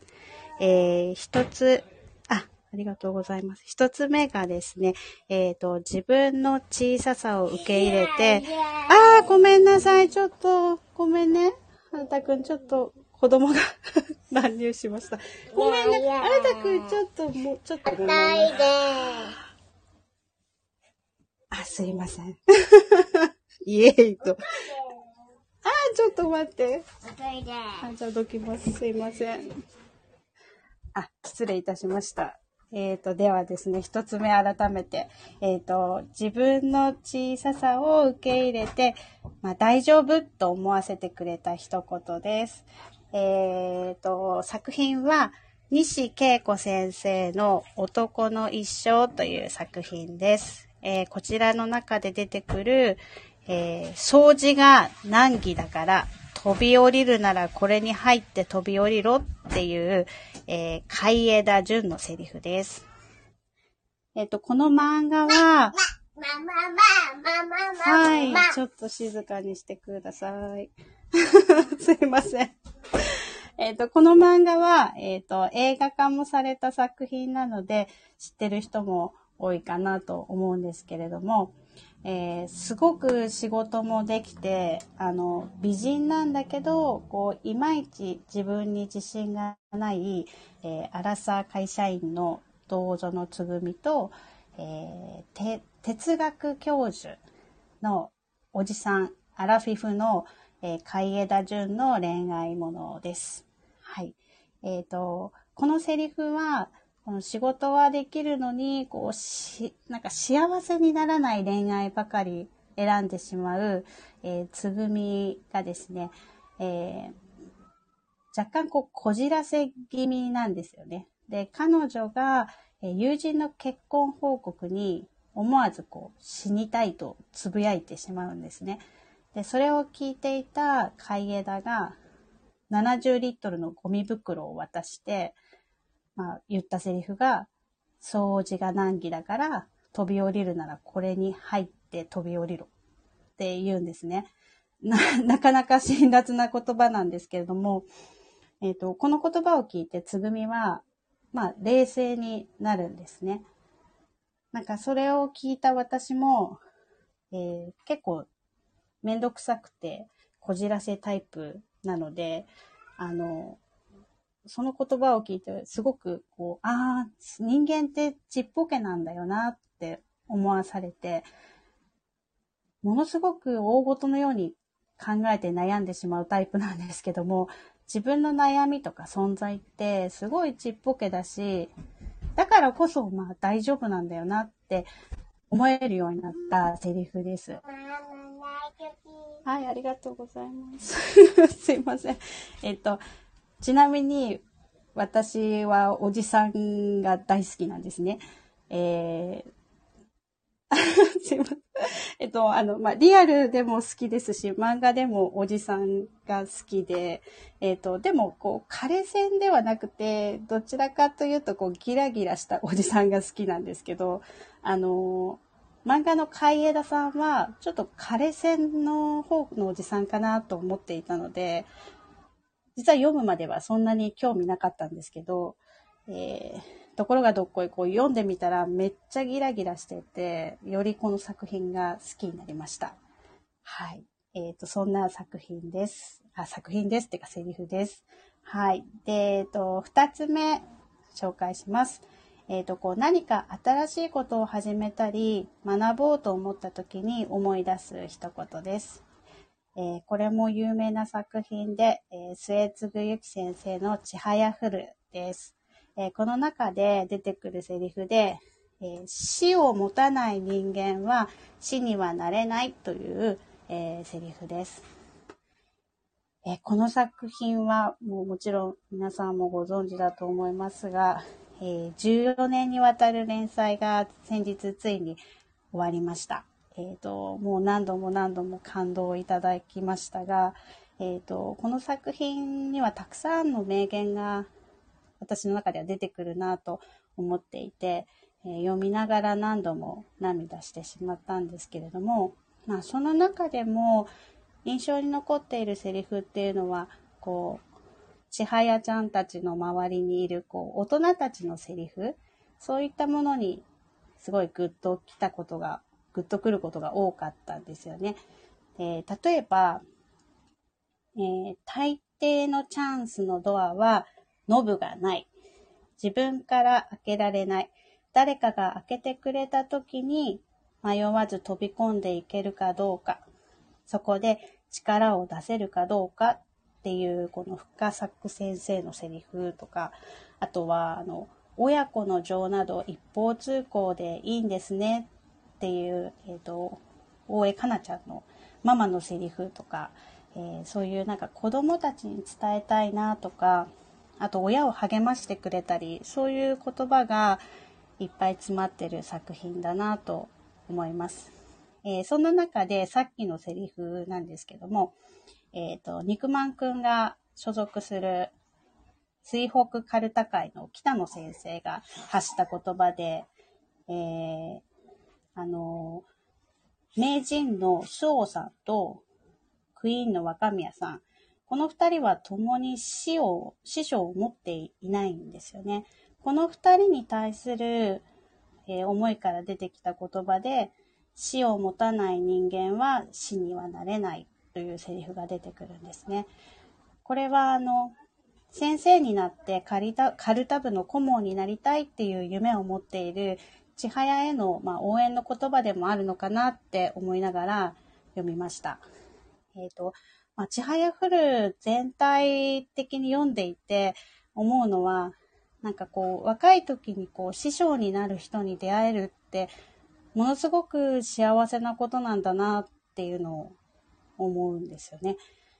なんかそういう存在がいる人っていうのは、いつか誰かの師匠にもなれるのかなって読んでいて思いました。で、自分も何か新しいことを始めようとか、学ぼうって思った時に、この言葉が結構いつも浮かんできて、師匠となる人を探してみようかなって思うようになりました。えっ、と、今、こう、ライターとして文章を書かせてもらうこともあるんですけども、やっぱりそういう時も、こう、師匠になる、この人から学びたいみたいな、そう思える人がいるとよりいいんだろうなと思いつつ、まだ見つけられていないので、こう、そういう人を見つけられたらいいなと思いつつ、はい、頑張っています。はい。えー、2個目が以上です。で、3個目、最後ですね。えー、これはちょっと、イレギュラーな感じかなと思うんですけど、えー、魚を調理するときに思い出す一言なんですけども、えー、これも有名な作品ですが、安倍野郎先生の深夜食堂に出てくるセリフです。えー、川は川から、海は身からというセリフで、えー、実はこれ今回心に残るセリフで紹介したいと思って改めて調べてみて気がついたんですけど、漫画ではこのセリフ 実は出てこないんですね。すいません。ドラマで出てきたセリフで、ちょっと私も漫画で読んで出てきたような気になっていたんですが、実はドラマでしか出てこなかったっていう。なのでもしかしたらこれはアウトかなとは思ったんですが、あの、紹介させてください。えー、もうドラマでも映画でも人気の深夜食堂で皆さんご存知だと思うんですが、あの、新宿の路地裏路地で、まあ、深夜に開く食堂を切り盛りするマスターと常連さんとのやりとりを描いた作品で、えっ、と、その中で、まあ、アジの開きを焼くときに、この川は川から、海は海からというセリフが出てきたんですね。えっ、ー、と、ドラマで。すいません。これは、あの、魚を焼くときに、川魚は皮面から、海の魚は身の面から焼きなさいっていう教えなんですね。でもこのセリフをに出会った時から、魚を焼く時は必ずこの言葉を思い出すんですね。もう何十回何百回と思い出しているので、もう確実に 自分の人生を変えてくれたセリフに間違いないんですね。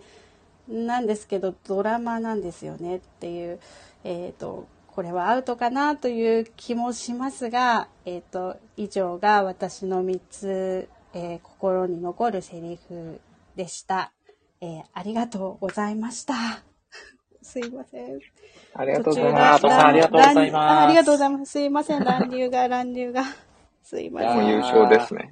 いやー、可愛か最った。高です可愛ね。かった。可愛かったですね。まあまあ、第一中期はちょっと反反則でしたね。反則でいやー、した。反則級のフレーズでしたね。いや、すいやーそしあっちがて、聞こえてるんですね。すいません。リ聞こえてました。いや、そして、あと、あとさん、今回は人生に影響を与えたドラマのセリフはいプレゼン大会ご参加いただき、本当にありがとうございます。ね本当に。すいません。ドラマでした。まあでも原作が漫画ということで、もうこれはもう、セーフということ。で、はい、大丈夫でございます。ありがとうございます。なるほど。まあ、本当に人生に影響を与えたにも、本当にいろいろあるなという思いで聞かせていただきましたが。いやー、素晴らしいですね。はい。幅、幅広く、そうですね。選んでみました。いやあのー、そうですね。基本的にこうなんか思い出す言葉というか、はい。あの、何度も何度も思い浮かべる言葉の方がいいなと思ったので、うんはい。選ばせていただきました。はい。いやー、素晴らしいプレゼンでしたね。タコさん、どうぞぜひご感想をお聞かせください。いや、いや、こういうなんか変化球もあるんだなっていう、なんか 今までと、でもある意味本当に一番影響してるかもしれなういんですよねって思って。そそう、そうなんですよね。しかもはい多分、他、これ聞いてた人も多分毎回思い出すから、これから、うんなんかすごい影響力のあるセリフで面白いなって。いや、面白いなっていう感じでしたね。いはやー、そうですよね。ある意味こう漫画のセリフが、もうちょっと教えになってるというか、うんこの行動をするときにはいつもこのセリフがまるで師匠が放ってくれた言葉のように、ずっと後さんの中い。にうん残っているっていうのはすごく、あ、面白い視点といいますか、あ、それはそれでまさにうん後さんの人生に影響を与えてるよなと、はいはいいやー、しみじみ聞かせていただきました。みちゃさんはいかがでしたか？いやー、なんか最後のセリフをどういう意味なんだろうってずっとその漢字が思い浮かばないまま、うんうんうんうんあ、そうっすよね。あ、そうですよね。しかも深夜食堂だから深いんだろうなと思った時のこのなんか、オチというか、すごく、それが日常のでも一番大事じゃんみたいな。うん。確かに生活に根付いてて、なんて影響力のある言葉なんだっていう、びっくりして、さすがな着眼点と思いつつ、あとはなんかあの、私がどうしても早口なので、今すごいちょっと意識してゆっくり喋ったんですが、もう阿藤さんみたいにゆっくり、なんて聞き取りやすい、うん。なんて聞き取りやすい言葉と、声と音程と、なんかね、のはい波長が聞きやすいなと思って、まあね、影響を今与えられました。こう、みちゃさんに影響を与えたという、お互いに影響を与えるプレゼン大会ということで素晴らしいですね。素晴らしい。いや、そしてね、絶妙なタイミングで乱入されるお子様もまた素晴らしかったですよね。こう、すべてひっくるめて、こう、温かさを感じるようなプレゼンでしたね。うん。ありがたい、ありがたいです。そしてす、もすっかり寄ってくなくなりました。本当ですか？なんであのタイミングでいやーそして、原さんも、もう優勝ですね、とコメントをくださってますし、大賀さんがドラママイナス50点、第1期プラス2兆点ということで、かなりの加点が入っておりますので、これはもう一躍優勝候補にね、さあ踊り出たんじゃないかなと。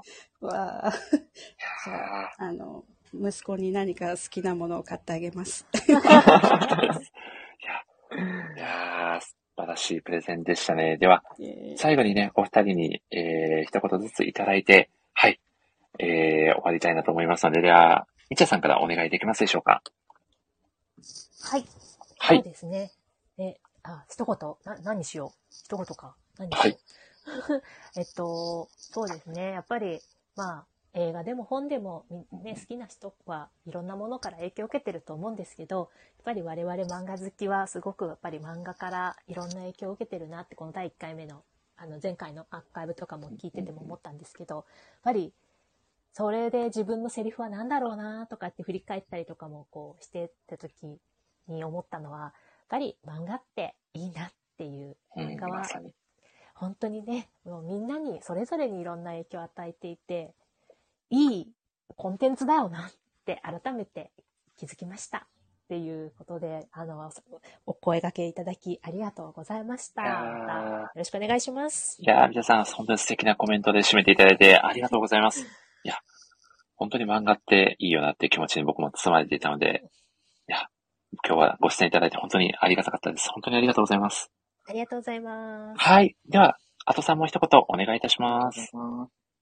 はい。えっと、初めてのプレゼンということで、ド緊張でしたけど、あの、みちゃさんおっしゃるように、本当こういう機会をいただいて、改めてなんか自分の人生に影響を与えたセリフってなんだろうって考える機会いただいて、すごい良かったなと思います。あの、ちょっと、あの、変化球にしちゃいましたけど、あの、こうやって、あの、自分の、あの、ことをこう振り返れてよかったなと思います。えっ、と、やっぱり漫画大好きって、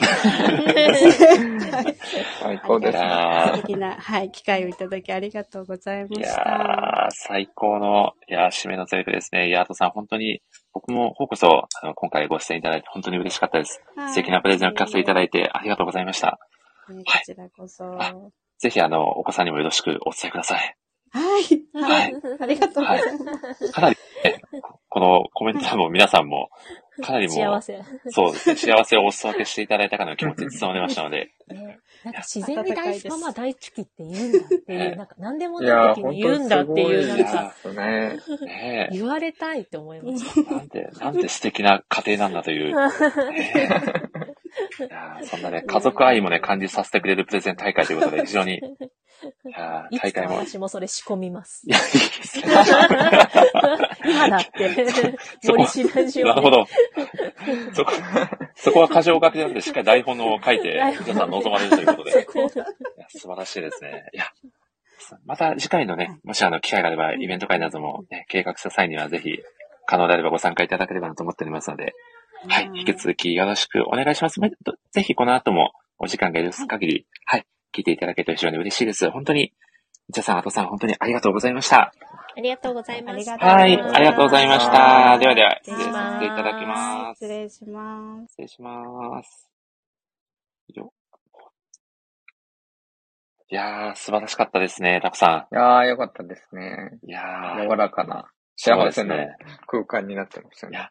まあ、そして、本当に漫画っていいなという気持ちに改めて包まれた時間でしたね。はい。いやー、次のお二人をお呼びさせていただきましょうか。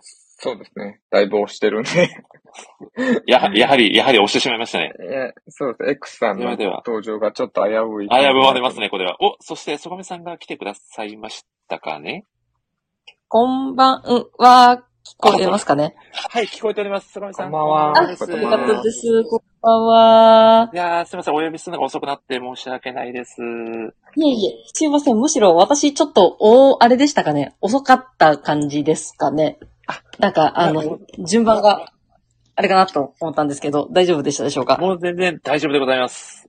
はい。ですか？すいません。ありがとうございます。いやー、そして杉江さんも来てくださいましたかねあれ？これは、ゆるキャンの、ゆるキャンの、ゆるキャンの松ぼっくりさんですかね、これは。もしや。そうです。すいません。いやー、杉江さん。いやー、杉江さん、そがみさん、そして、えー、タコさん。タコさんはおそらく今日は瀬戸内海からね、ご出演いただいているのかもしれないですね。いやーそうですね。ちょっと四はい国に挟まれてますね。いや。今回、いや、四国連合に加わっていただいたところで、たくさん本当にありがとうございます。ということで、曽上夏目さんと杉江さんです。よろしくお願いいたしまお願いす。します。よろしくお願いいたします。いやー、イベント会ご参加いただき、本当に本当にありがとうございます。いやー、ありがとうございます。ありがとうございます。いやー、曽上さん、どうでしょう？あの、前回のアーカイブも軽く聞いていただけたりしてる感じでございますかね？あ、はい。軽くちょっと聞かせていただいたりもしました。ありがとうございます。どうですか？今日もあの途中から聞いていただいてるかと思いますが、どのようなこここまでのご感想でしょうか？えっと、実はですね、あの、はい今日話そうとしてた作、作品が一作品被ってて、おっおと思いながら、これはお、いや、でもこう、それだけ、ね、多くの方に影響を与えている作品だということも全然いいんじゃないかなと思いますので、今日のプレゼンも楽しみにしておりますので、はい、はい。ありがとうございます。頑張ります。よろしくお願いいたします。そして、杉浦さん、今日は、どんな作品を披露していただくのを非常に楽しみにしておりますので、お。はい。お、これは、杉浦さん、杉浦さんももし、もしや乱入枠が、よしや、これは、そこも踏まえて楽しみですね。うん。では、タコさん、どちらからお願いしましょうか？どうしましょう？お、はい。どう、どうしましょう？まあ、じゃあ、相馬さんからお願いしましょうかね。お願いしましょう。坂上さん、早速ですが、プレゼンの方ですね、最大持ち時間10分でお願いしてもよろしいでしょうか？はい、わかりました。はい。では、お願いいたします。お願いよろし。くお願いします。えっと、今回私、えっと、紹介をさせていただきたい作品が3つセリフがありまして持ってきております。えっと、あの、作品をピックアップしたときに、あの、後ですごく思ったというか、前からすごく自分の、なんていうんですかね、あの、好みというか自分の好きなものの傾向が私なんかすごい自分ははっきりしてるなって思ったんですけど、今回あのご紹介させていただく3つの作品のセリフ、割と共通してるのがこの強い女性をすごくなんかこう象徴するようなセリフが多いなというのをちょっと自分でも思いながら今回作品を集めさせていただきました。えっと、まずそしたら、えっと、早速一つ目の作品が、えっと、安野もよこ先生の桜んになります。えっと、あれ、誰だったっけな？実写化の映画化も多分されたりしてると思うので、もうもちろんご存知の方も多いと思うんですけれど、えっと、まあ、あの、吉原遊郭の、あの中で、えっと、生きる花魁の女性たちの描いた作品になってます。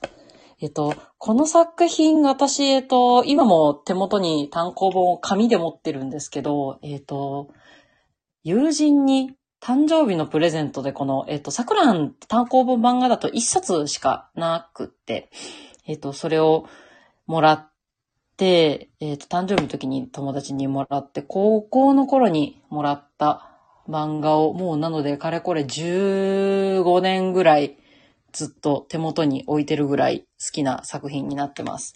で、えっと、その中で一つ、えっと、その主人公の花魁が、えっ、と、まあ、あの、花魁ってこの年齢で名前がどんどん変わっていくんですけど、えっ、と、まあ、主人公、そのセリフが出た時は、おりんという名前だったんですけれど、えっ、と、なんて言ったらいいんですかね。この、花魁ってこう、あの、世代で名前がこのカムロとかって変わ、呼ばれ方が変わるんですけれど、えっ、と、まだ、花魁にはなってない、花魁になる、えっ、と、少し前ぐらいの時の、この主人公、オリンの時のオリンが、えっ、と、ちょっと同じようにやっぱりこの花魁の世界の中で少し大変なことがあったり、辛く、辛かったり、悲しかったりした子が、ことがあった、えっ、と、ちょっと友達みたいな女の子ができた時期があって、で、その子と、えっ、と、すごいちょっと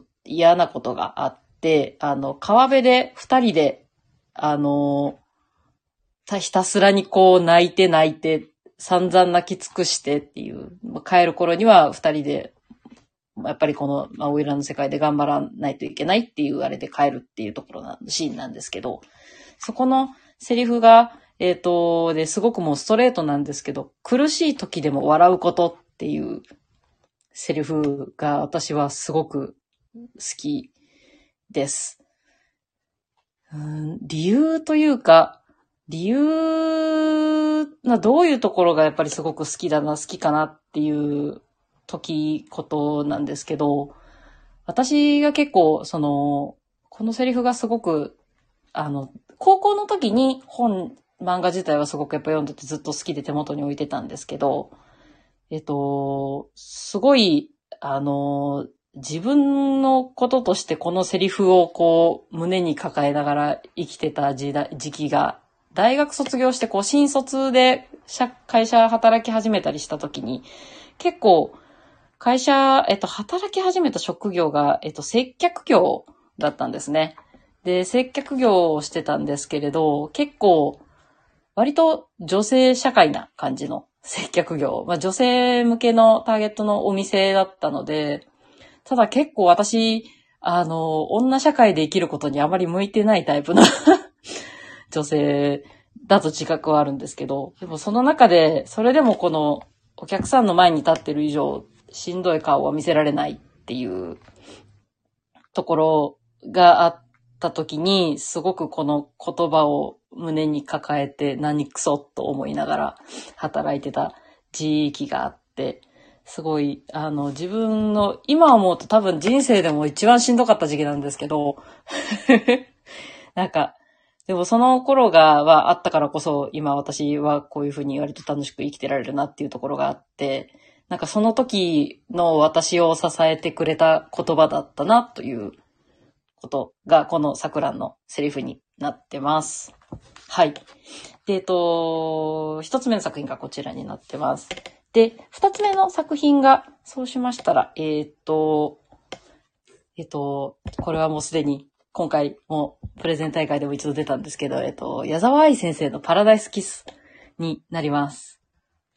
えっと、さっき、あの、みちゃさんがお話しされてたところとは違うシーンにはなるんですけれど、私はもう本当にあの、パラダイスキス最終巻5巻の、えっ、と、あの、主人公のゆかりと、あの、恋人だったジョージが、えっ、と、まあ、すごく両思いになってっていう形になるんですけど、結局やっぱり二人とも、最後はその、なんて言うんですかね、一緒にいることより、お互いのやら、やりたいこと、目指したいことっていうことを優先して、まあ、あの、お互い好きな、好きではあるけれど、別々の道を選ぶっていうところだと思うんですけれど、そこでこの、あの、それでも、えっ、ー、と、さ、えっ、ー、と、二人の別れのシーンというか、決定的な別れになっちゃうシーンで、えっ、ー、と、まあ、ジョージが、あの、自分の夢を叶えるために海外に行くっていう話をして、で、そこで一応ゆかり、主人公ゆかりに一緒に来るっていうことを聞くんですね。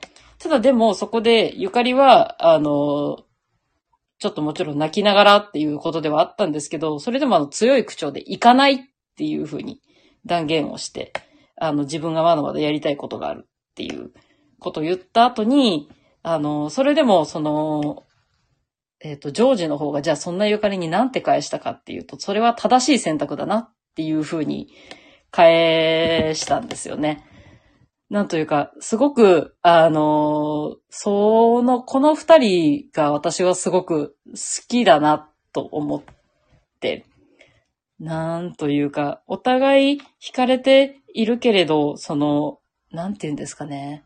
お互いが唯一の無二の相手ではあるけれど、なんというか、相手がいないと生きていけないっていう自分は多分相手が好きじゃないんだろうなというか、すごい、お互い自立してそれでも守れな、譲れないものがあって、でも、それでもその、相手が好きだったことだったり、相手と一緒に過ごした時間っていうのが、じゃあ、無駄だったり、それは悲しい時間だったのかって言われるとそうじゃないっていう、なんかこう、そういう二人の関係性とかがすごく理想というかかっこいいな、素敵な、なんて言うんですかね、男の人と女の人だなっていう思いがすごく強くて。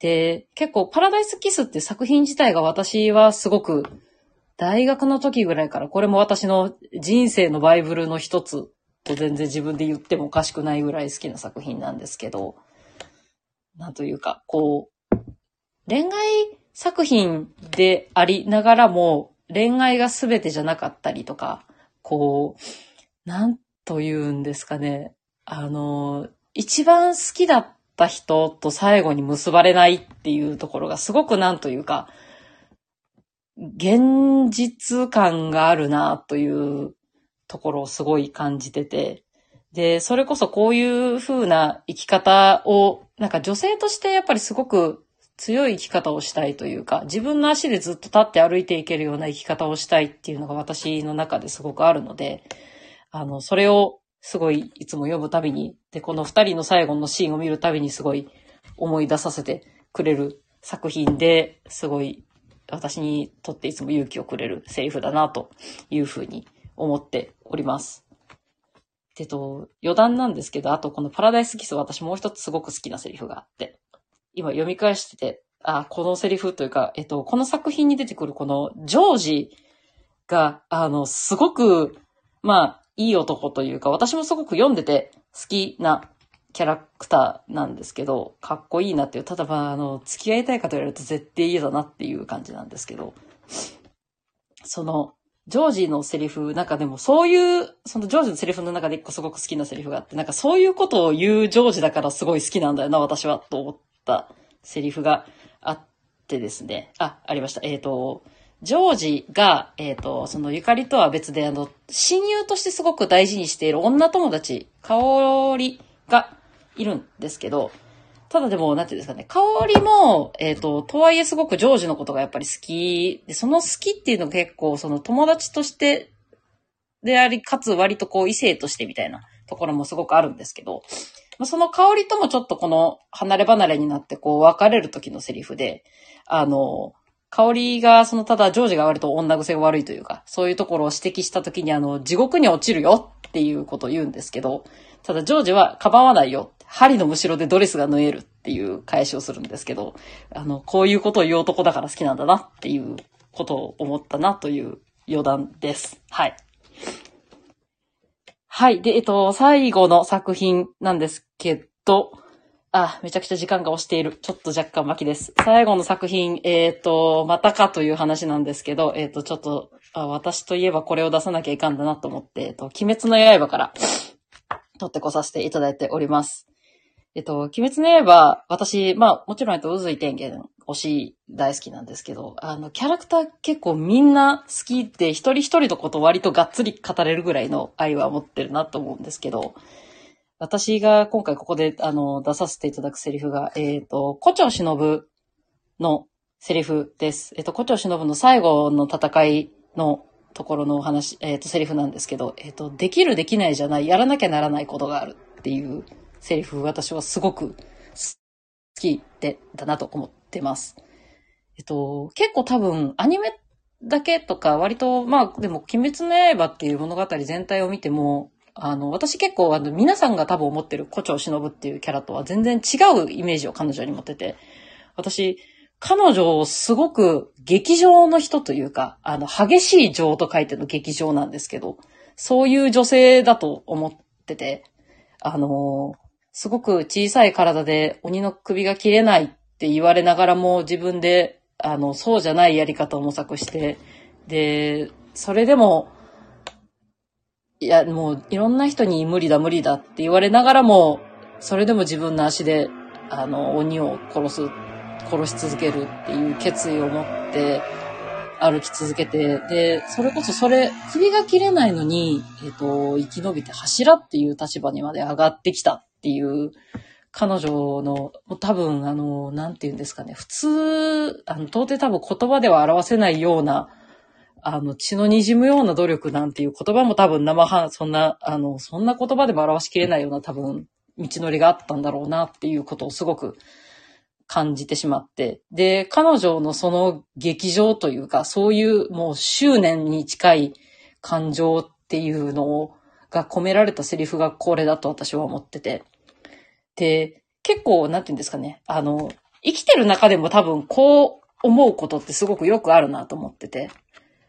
なんというか、それこそその、私は今その会社を辞めてフリーランスっていう意味で働いてはいますけど、あの、結局、割とフリーランスの世界って、あの、楽しそうに見えたり、まあ楽で楽しいっていうのはもちろんあるんですけど、結局割と突き詰めると、このぐらいのことを思わないとやってられないみたいなところは時は結構あって、もうそれだけで、それで自分の生活をする飯を食うっていうのは簡単じゃないよっていうことを思いながら、私はフリーランスをやる、やっている時もあるので、なんかそういう時は結構この忍さんの言葉がすごい、なんというか共感というか、ああ、そうだよなっていうふうに思う時がすごくあります。はい。っていうセリフを3つピックアップしてると、総じて割とやっぱりこの強い女性というか、自分の足で歩いてる女性が好きだなということに気づかされました。はい。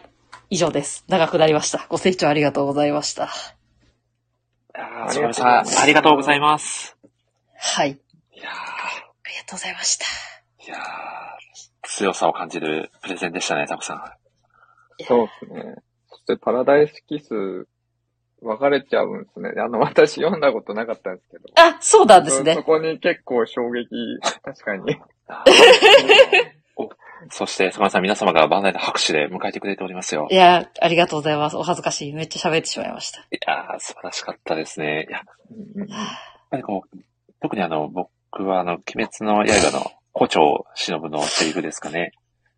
はい確。かに、そ、それだけね、鬼の首が切れないほどの非力さで、それでも、ね、え柱まで登り詰める、そこまでの過程って、本当にもう言い表せないほどの苦しさや努力が、そこにはあったんだろうなと思うと、いやちょっとこれは相模さんのこのフリーランスとしての教授とこうリンクする部分なのかなと感じると、すごく考えさせられるセリフだなとはい思いましたね。杉浦、強いあどうぞ。はい、すごい。強い、あーすいません。大丈夫ですよ強い女性だなと思いました。しのぶさん。なんか本うん当しがみ、何があってもしがみつくというか、食らいつくっていうようなことをすごい彼女からは私は感じてます。はいこう、パッと見こうね、こう、ゆるっとした雰囲気を合わせ持ちながらも、芯の部分では本当に強さを感じるというキャラクターですもんね。はい、そうですねいや。ーありがとうございます。杉浦さんはいかがでしたか？まあ、やっぱパラダイスキスはやっぱり原作だなっていうのを再確認しましたね。うーん、確かに。パラダイスキスはそのやっぱ天使なんかじゃないとか、ご近所物語を書いて矢沢先生がまさかの、こう、あの、リボンを離れて、あの、女あのファッション、女性ファッション誌ではい。連載するっていうのが異例の形式を取ったのですごく話題になって、で、しかもその、リボンとはまた違う、一味違う作品だってことでものすごく話題をさらって、結構読んでる方が多いので、読んでください。読んでくださいパラクスプレゼンだったんですね、杉浦さん。ありがとうございます。いや、でもなんか、その、みちゃさんもそうですけど、なんか聞いてるだけでなんか、あ確かになんか、すごい面白いというか、うんこう、影響を与えられそうな漫画な感じは伝わってきますね、すごい。確かに。7の巻末のおまけでもジョージってよく出てきてませんでしたっけ？そういえば。あ確かそうですね。はい出てきてます。矢沢先生はよく、よくありますからね、こそうなんですよ。特別出演が。作品をまたいでっていう。あーそれはそれで、はい多分、ジョージ、はい。そうですね、自分めっちゃ好きな、なんか、あ悪役じゃないですけど、その、ちょっと、ちょっとその、なんつうんですかね、キン、ハガレンのキンブリーみたいな、こう自分の中に、こう、芯を持った変な人が結構好きなので、あー、でしたら好きだと思います。これはなんか、そう、周りに、はい。そう、周りにどう思われてるかどうかを、その、気にしないわけじゃないけど、あのはい自分の生き方に影響させない変な人。うん。すごいかっこいいと思うんでね。はい。はい。多分好きですね、ジョージい。やーそこにぶれない強さを感じるキャラクターがタコさんもお好きということで。うん。これはもうパラダイスキス全4巻ですかね。確か。全5巻ですね。あ、5巻か。確見やすい。か確かタコさん確か。タコさんこの後お買い上げということでありがとうございます。そうですね。はい、使います。漫画が売れた冊数に加えておきますね。ありがとうございます。そうですね。いやー、坂井さん素敵なプレゼン本当にありがとうございます。そうですね。あと私ちょっと思ったのが、はいはいはいはい鬼滅の、あの、忍さんたちはすごい強い女性で、で、彼女も確か笑顔、確かというか笑顔の裏にいろいろある人なんで、最初の桜の、あの、セリフともちょっと通じるのかなって思ったりも、なんかしたりして。はい。あーそうですね。確かに。はい。いやー、刺さるプレゼンでしたね、タコさん。はい。非いやー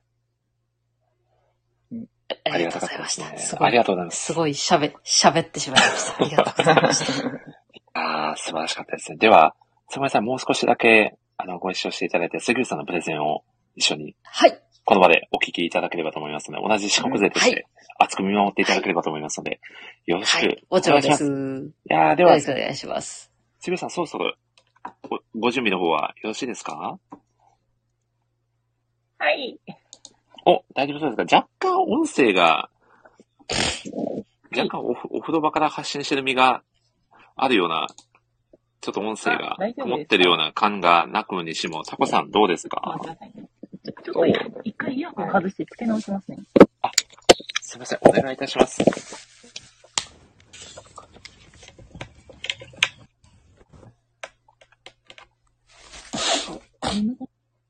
ますかね。お、どうでしょああ、あ、これでいけますかね。うあ、はい、先ほどより全然いい感じになってるかと。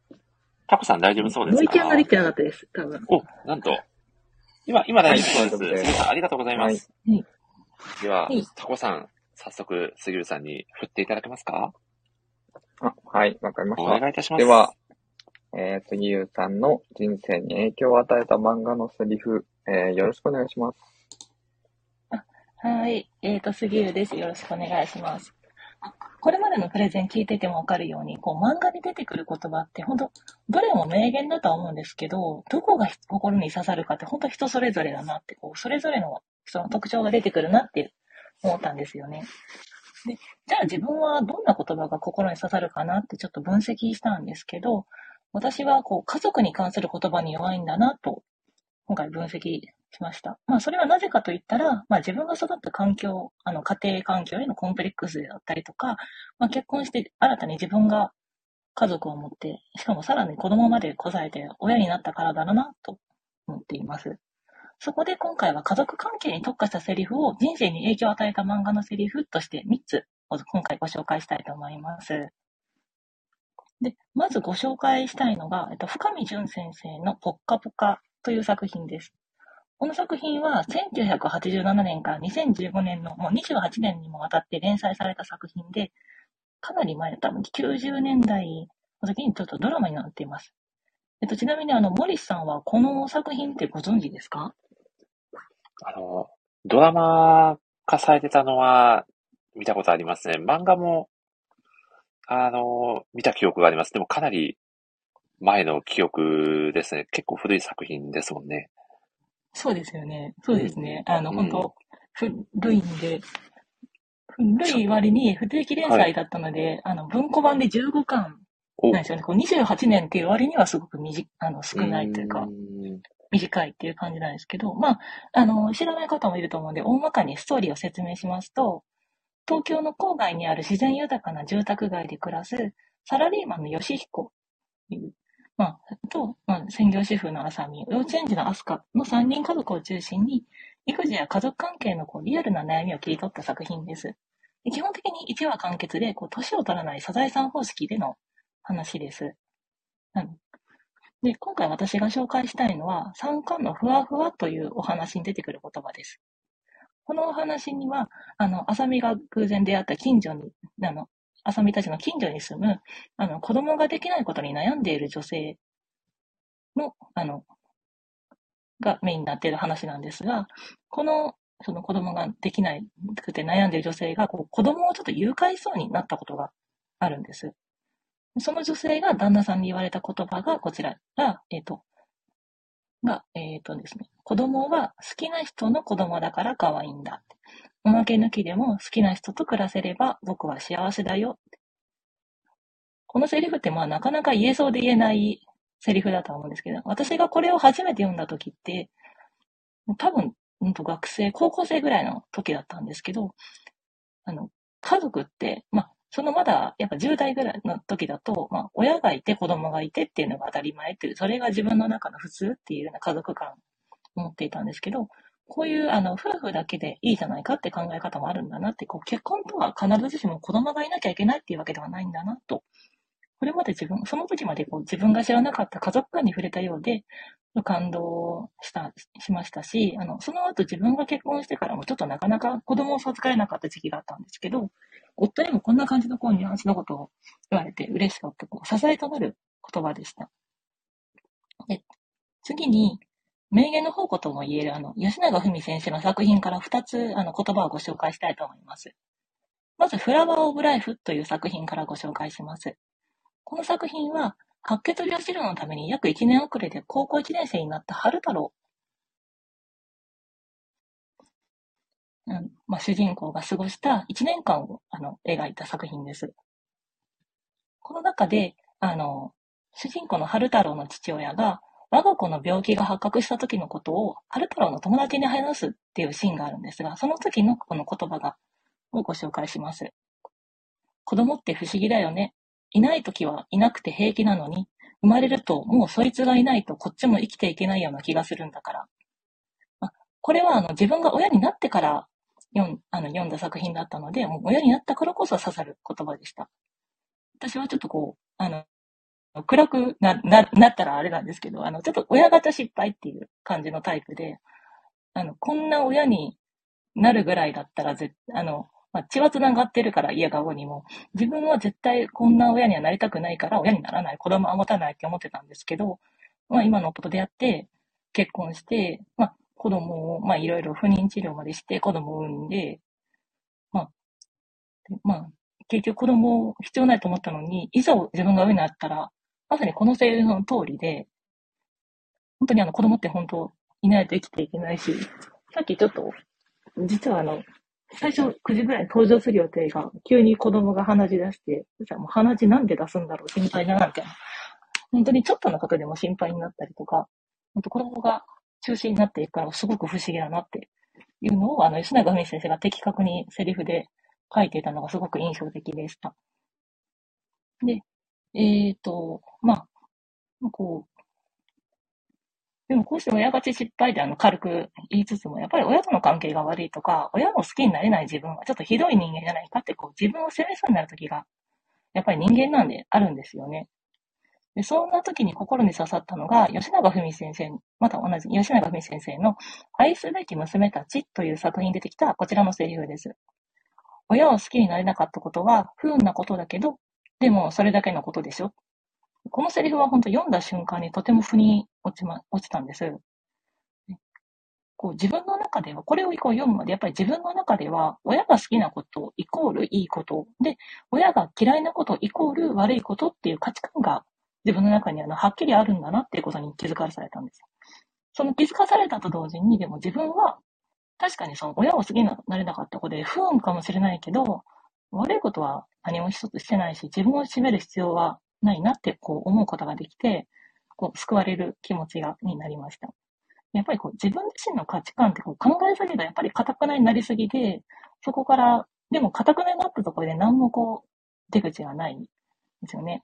まあそういう時こそやっぱり漫画を読んでリフレッシュしたりとか、ねもう一番いいですし、やっぱり、しかも漫画はリフレッシュできるように、こう価値観のアップデートの一助にもなってくれる存在なんですよね。いやー、漫画って本当にいいものですよね。ということで、この場を締めさせていただきます。ご清聴ありがとうございました。おー、杉浦さん、ありがとうございます。いやー、いやー、素敵なプレゼンでしたね。なんだろう。ちょっともう、あ家族について改めて考えたくなるような温かさに溢れたプレゼンでしたね。そうですい。や、うんうん。こう、どうしてもこう、確かに、こう価値観って、ある意味こう、ずっとアップデートされずにいると、ちょっと堅くなな人間になってしまいがちになっちゃうのかなっていうのは僕もすごく感じてて、そんな時に、こう何気なく読んだ漫画が、こう想像してもない、想像もしない方向からこう背中を押してくれるみたいな体験ってあるのかなと、杉浦さんのプレゼンをお聞きしてて感じましたね。相模さんいかがでしたか？いや、なんかすごく、あのーやっぱり人によってテーマが全然違うなっていうのを、ん面白いなと思いながら聞いてました。で、すごくその価値観のやっぱりアップデートってさっきその森さんの言葉もあったんですけど、私あの、どこで見たか忘れたんですけど、あの、変わらないために変わり続けるみたいな言葉がすごい好きで。はい。なんか、そう、そういうことだなと思いながらちょっとお話を聞いてました。なんというか、その自分のやっぱり大事なところはでも変わらないまま、でもこの自分の、なんていうんですかね、変わり続ける、そのうん、いろんなやっぱり、あの、なんていうんですか、あれを柔軟に取り入れ続けるみたいなところだなと思いながら聞いていました。はいいや。ーいやー、坂上さんありがとうございます。そして、はい花さんが愛すべき娘たちの中で、母も一人の不完全な人間というのが腑に落ちたので、杉浦さんの話、すごいわかりましたとコメントくださってますね。いやーありがとうございます。そして、タコさん、いかがでしたか？そうですね。もう本当に皆さんが言ってた通りなんですけど、なんかやっぱり、こう、幸せな形みたいな、こう、常識の中で。自然と形成されてるものがあって、なんかそこに外れちゃうと、なんか、やっぱり、ちょっといろいろ感じちゃうところはある、あると思うんですけど、なんかそういうのを、なんか漫画きっかけで、こう解消してくれるって本当、すごい、すごいことだなって思って、うんなかなか難しいじゃないですか。まあ、最近はやっぱりいろいろ変わってきてもいますけど、まだまだね、その、やっぱりその、大多数が思い浮かべるものっていうのがあって、だけどそこから漏れた人はどうするんだみたいなところを漫画が救ってくれるって、すごい話だなって思いながら、はい、聞いてました。はい。いやー深いコメント。はいさすが。さすがですね。いや、杉浦さん、まあ、本当にあの、ご自身のパーソナルな部分でも触れられつつのプレゼンだったかなと感じたのですが、ご自身で振り返られていかがですか？いやー、まあ、パーソナルな、まあ、その、やっぱり、何歳になっても家庭環境、あ自分の生きてきた環境っていうのはやっぱり切り捨てられないから、どうやって共存していくかっていうふうに、まあ、ある程度、でも、なんていうか私は、そう二十歳過ぎたら自分の、どんなか育てられ方をしたとしても自分の責任と思って生きてきてるので、うん。でもやっぱり自分を肯定するのもすごく否定したくなる、こう、あの、ネガティブになる時もあるんで、揺れた時にこそ漫画を読んで、あの、過ごしてきた、まあ、漫画だったり本だって読んで過ごしてきたんで、まあこれからもそうやっていくんだなと、まあ支えられながら、あとはまあ自分の、まあ支えられつつ、まあ自分の子供さえつ生きていくしかねえなというのを、おー。つらつら喋って、今何喋ってるか分かんなくなってきたので、パラダイスキスの話をしますと。パラダイスキスも主人公と、あの、母親との関係っていうのが結構ポイントになってきてるので、そのあたり、もう本当に、もう親子の関係、特に母と娘の関係っていうのは切っても切り離せないもので、そこをまあどううまくしていくかっていうのも、あの、パラダイスのポイントになっているので、ぜひあの読むときはそちらもあの読んでいただけたらと、その注目してみ読んでいただけたらと思います。いやー、杉浦さん、ありがとうございます。いや、ちょっとたくさんもう半分ぐらいパラクスのプレゼン大会みたいな感じになってる。最終的にね、いや、正直、えパラケス読んだことないの？で、ちょっと読みなさいよ、ちょっと。いやこれも、圧、圧が出圧がかかってきます。それはもう変わらざるを得ない状況です。ちなみに森さんは読んだことあちょっとだけるあるんですか？ちょっとおはいはい。あ、どうぞ、杉浦さん。はい。矢沢愛さんって先生ってやっぱりリボンだったので、リボンイコールハッピーエンドだったんですよね、ずっと。うんうんうんそのハッピーエンド脳になっていた、あの、女性たちが、あの、パラキスでハッピーエンドじゃないっていうことで、頭をガツンとやられるっていう。ああ、うんなるほど本当。にアップデートね。こういう終わり方があるんだっていう。このリアルタイムでそれを経験した衝撃は多分、本当にすごいでしょうね。計り知れないですよね。そうですね。読んだのが10代だったんで、その、小学校の時にリボン読んで、そこから10代でそのパラクス読んで、えー、みたいな。もう、いいからね、読んで。いやー 読んだらパラクス会しようでっていう。いや、これはもう、タコさん、パラキス会、これもう決定しましたね。これはもうやら、や、やるしかないですよ。曽上さん、杉浦さん、みちゃさんお呼びしてやるしかないです、これは。いやーお、アドさんもリアルタイムで衝撃を受けた一人ですと。いや、うん。たくさんいらっしゃるんでしょうね。やっぱりすごいな。すごいんですよ。いや、すごい。作品の影響力たるや、そしてホーさんが三河健一さん笑いと、先ほどの買いなさいよのくらいですかね。買 いなさいよ。これも、買う以外の選択肢はないので、はい、僕とタコさんと、えー、そうとですね。うん、買いましょうアボタフさんもね、アボタフさんも買いましょそうでう。もう、すよ。もしもらえてなかったら、おばさんもね、もし購入されてなかったら買いましょうね。ということで、いや、杉さん本当に、まさかの松ぼっくりで登場された時には、このようなプレゼンなんとは想像もしなかったです。本当に 素敵なプレゼンをうんお話ししていて、本当にすごく素敵なイベント会になってるんじゃないかなと、めちゃくちゃ感謝しております。本当にありがとうございます。ありがとうございます。はい、ありがとうございます。では、最後に坂道さんと杉浦さんにも一言ずついただいて、はい、あの、終了したいと思います。では、坂道さんからお願いいたします。はい。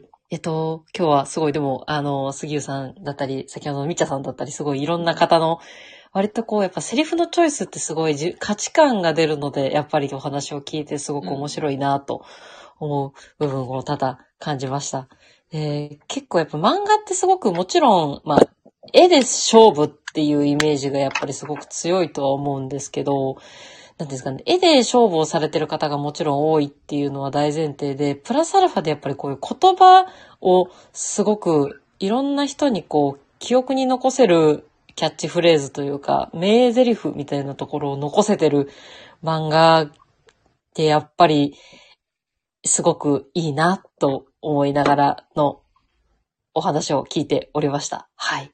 いろいろお話聞けて楽しかったです。ありがとうございました。ー嬉しいです。あの、楽しい時間になってたらもう本当に僕も幸せです。本当に坂本さん、ありがとうございます。ありがとうございましいやーありた。がとうございます。では、杉浦さんも一言お願いいたします。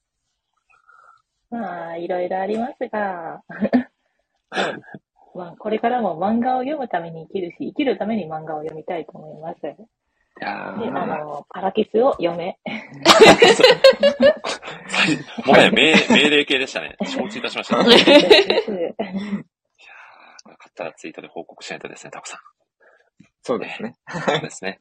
いやー、いや、本当にね、あの、素敵なプレゼン披露していただいて、もう、まあ、コメント欄の皆さんも刺さる部分は本当に大きかったんじゃないかなと感じておりますので、杉浦さん、坂上さん、改めまして本当にありがとうございました。ありがとうございます。ありがとうはい、ございました。ありがとうございました。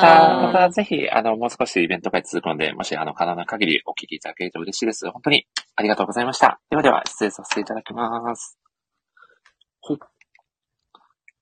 大好物さんも読みますと。おこれも、これも男性陣、魅力の方は必読とい。うことで、はい。そうですね。ね、はい。リアタイされてい。る方はよろしくお願い。します。みんなで感想戦をね、どこかのタイミングでしたい。なと思い。ますんで。うんうんうんいやー、タコさん、はい。案の定、推しに推しております。そうですね。いやーどうなんでしょう、X さんは。どうなんですかね。ちょっとこれは今後のご登壇者の方のお時間の予定次第なところもありますが、ひとまず、はいあの、はいタフタフしたあの方をお呼びさせていただきますね。そうですね。まずは、はい。では、お呼びをさせていただきます。お、こんばんは。あー、後藤さんこんばんあはーこんばんは。パラキスを読みます。これは、おっと、これは今日だけで20冊ぐらいいくんじゃないかな。そうですね。これは確実にいきますね、これは。いやー、買わざるを得ないですよね。もうあそこまで断定されるとね、あのさん。いや、2連続でね。はい。いやすごいです。ーうん。いや、すごいですよね。いや、ということで、えー、青田さんです。よろしくお願いいたします。はい。よろしくお願いします。いやー、青田さん、案の定、台本が押してしまい、お呼びするのが遅れてしまい、本当に申し訳ございません。予定ないです。あ、されてないでしたか。力強いコメントありがとうございます。いや、ここまでお聞きいただいていかがですか、青田さいや、なんか皆さん本当、あの、なんていうんですか、台本みたいなものを用意されてなくても、ここまで、こう、情熱的に語れるのはやっぱさすがだなって思いました。ん。いや、本当に皆さん素晴らしいですね。それだけ、うん各作品が、こう、心に刺さってるっていう何よりの証拠でもありますよね。いや、本当ですね。うん。いや、ちなみに青田さんは、今回の台本はご用意されてるんですか？はい。あ、ガッチガチに固めてるんですね。さすがですね。さすがですね。そうでも、はい。そうでも、そうでも。自信が。これはでも非常に楽しみですね。うん早速、タコさんお願いしちゃいましょうかね。タコタフさんにはい。プレゼンを承知しました。はいでは、タコタフさん、早速、タはいコタフさんの紙プレゼン、持ち時間最大10分で、何卒よろしくお願いいたします。はい。はい、いやお願いします。はい、よろしくお願いします。すいません、なんか、ウォーミングアップのつもりで皆さんのプレゼンを聞いてましたが、全然緊張するなっていう感じですね。じゃあ、それじゃあ早速時間もしてますので、よろしくお願いします。えー皆さんこんばんは。えっ、と、アゴタフです。ちょっとまあ、早速なんですけど、本題に入る前に一つだけお話ししておこうかなと思います。えっと、これまでですね、数々の大会が開催されたこの森氏ラジオなんですけれども、実はあの、攻略法があるんですね。それをご存知でしょうか？えっと、優勝するために、えー必要となるのはですね、友情、努力、勝利というわけではなくて、台本、情熱、奇跡ですね。えーアドリブがもし得意じゃないのであれば、台本がなければぐだっちゃいます。えー台本がなくても、パッションがあれば、リスナーの心を打ちます。で、まあ、時には森七さんさえ予想だにしない、あっと驚く奇跡を起こすことで、その後押しが勝利への突破口を開く可能性をも秘めています。ではですね、えー僕は今夜何を武器に戦うのかということなんですけれども、まあ、言わずもがな、えー今僕の口から紡がれる工場は台本からなぞった文章ですが、えーまあ、残念ながら本来僕はこれらどの武器を扱うのも増えてです。えー不慣れで、えーまあ、小心者の僕なんですけれども、えー本来であれば正方向で、え正攻法でいいとこいいところをですね、まあ、今回はあえて、まあ、勝利を目指さず、肩の力を抜いて楽しみたいと思います。まあ、少々、まあ、木をてらったプレゼンになっちゃうかもしれませんけれども、まあ、記録には残らない結果に終わるかもしれませんが、えー皆さんの記憶には残るつもりです。えーどうぞよろしくお願いします。前置きが長くなっちゃいましたけれども、えーここから本題になります。えっと、僕が今回、えー紹介したい数々の名言を残した作品の名前は、えー評価です。えーあの、氷菓子と書いて評価ですね。えー評価は、えー直木賞作家の米沢ほのぶ先生のデビュー作であり、まあ、今からちょうど10年前に、えー京都アニメーションによりアニメ化を果たした小説作品です。ま、少し脱線しちゃうんですけれども、ちょっと僕の話をします。えっと、僕がですね、オタク化したきっかけは、鈴宮春日という少女の存在だったんですけれども、まあ、僕にですね、漫画とかラノベとか、アニメといった、まあ、日本、今ではもう日本が誇る文化の素晴らしさを気づかせてくれたような、まあ、僕にとって原点にして頂点の作品は、まあ、紛れもなく鈴宮春日の憂鬱なんですけれども、まあ、それも今となっては京都アニメーションの代名詞的作品の一つかと思います。あの、僕のですね、あの、とても退屈だった人生に彩りが生まれたきっかけ。まあ、それは大学生の頃、えー京都アニメーションと出会ったおかげだったと言っても過言ではありません。でそんな中からですね、えー京都アニメーションの作品の中でも、まあ、意外と地味ながらも、えーキラリと光る原石のような作品だったのが、今回紹介したい評価です。まあ、あの、ぶっちゃけですね、人生に影響を与えられたというほど大げさなものではないんですけれども、まあ、社会人になった今でも、まあ、人間の本質を突かれたり、えーハッとさせられるような眼蓄のある名言に触れられる作品であることは間違いないと思います。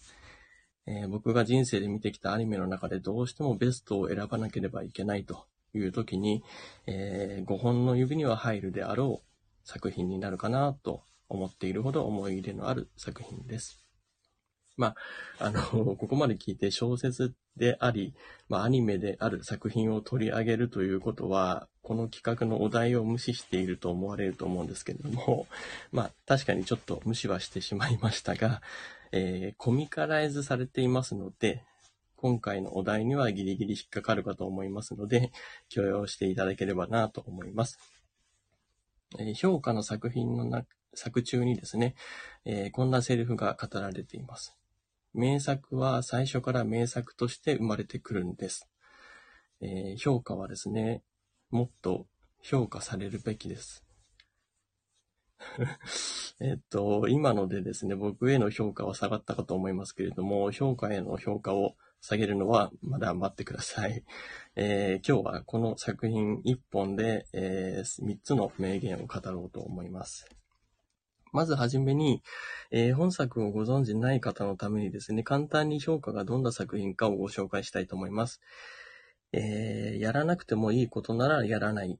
やらなければいけないことは手短にをモットーにした、えー省エネ少年のオレキ宝太郎と、えー私気になりますが口癖の強烈な好奇心の持ち主である、えーチタンダ・エルという少女。えーそれぞれの事情から、え古典部として活動することとなった二人と、え彼らを取り巻くですね、高校生たちの日常にひな、え潜む謎を紐解く誰も死なない青春群像ミステリー。それが評価となっています。えーコミカライズ版はですね、えータスクオーナー先生が手掛けられております。えー現在もですね、連載中となっております。えアニメとしての、え本作の魅力はですね、もちろん京アニによる、あの、圧倒的に美麗な作画にもあるのはもちろんなんですけれども、えーミステリーという手法を取りながら、えー派手な事件に頼らずに、えー思春期の高校生たちの等身大ながらも、時にですね、え才能を持つ者と持たざる者の差はどこにあるのかといったことだ、えーといったですね、やや達観した苦悩を通して、えー他者との関わり合いを細やかに描いてくれる上質な物語となっております。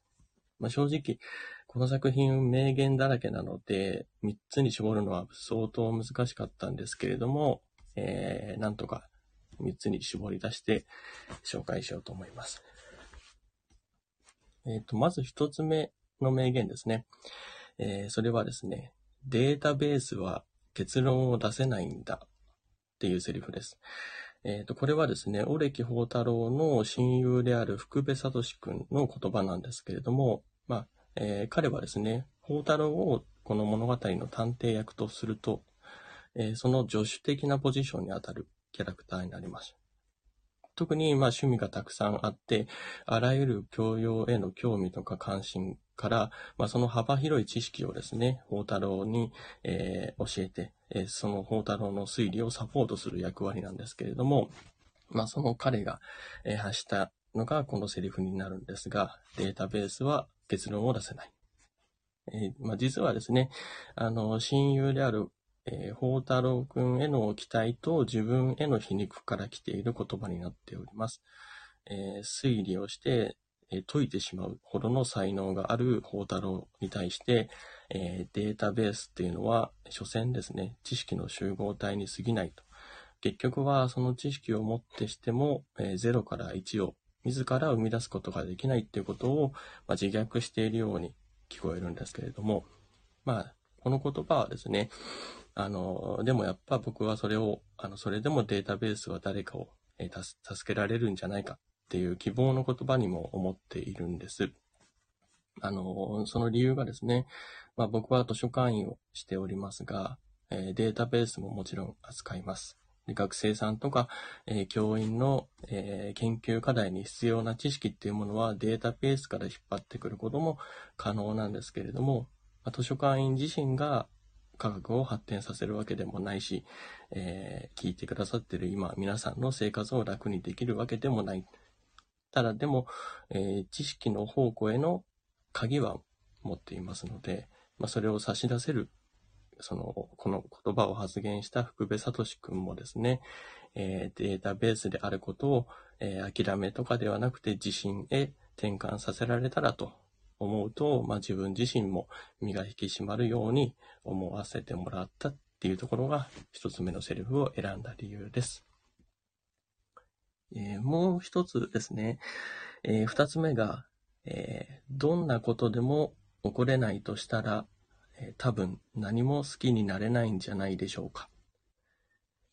えこのセリフは、え好奇心旺盛ですが、基本的には温厚な性格をしているヒロインの、えチタンダ・エルの言葉なんですけれども、えー古典部のメンバーにですね、チタンダ・エルは7つの大罪とは縁遠いということを指摘されて、えー自分にだって怒ったり欲が湧くということはあるっていう反論の言葉なんですけれども、ちょっと話が逸れちゃうんですけれども、怒れないとしたらっていうところについて、ちょっと他の作品を出すんですが、僕はですね、あの、ハンターハンターのゴンが、あの、水戸おばさんから教わったっていう、その人を知りたければ、その人が何に対して怒りを感じているかを知れと。いう言葉が、まあ僕は大好きなんですけれども、そこにも通じるセリフだなというふうに思っております。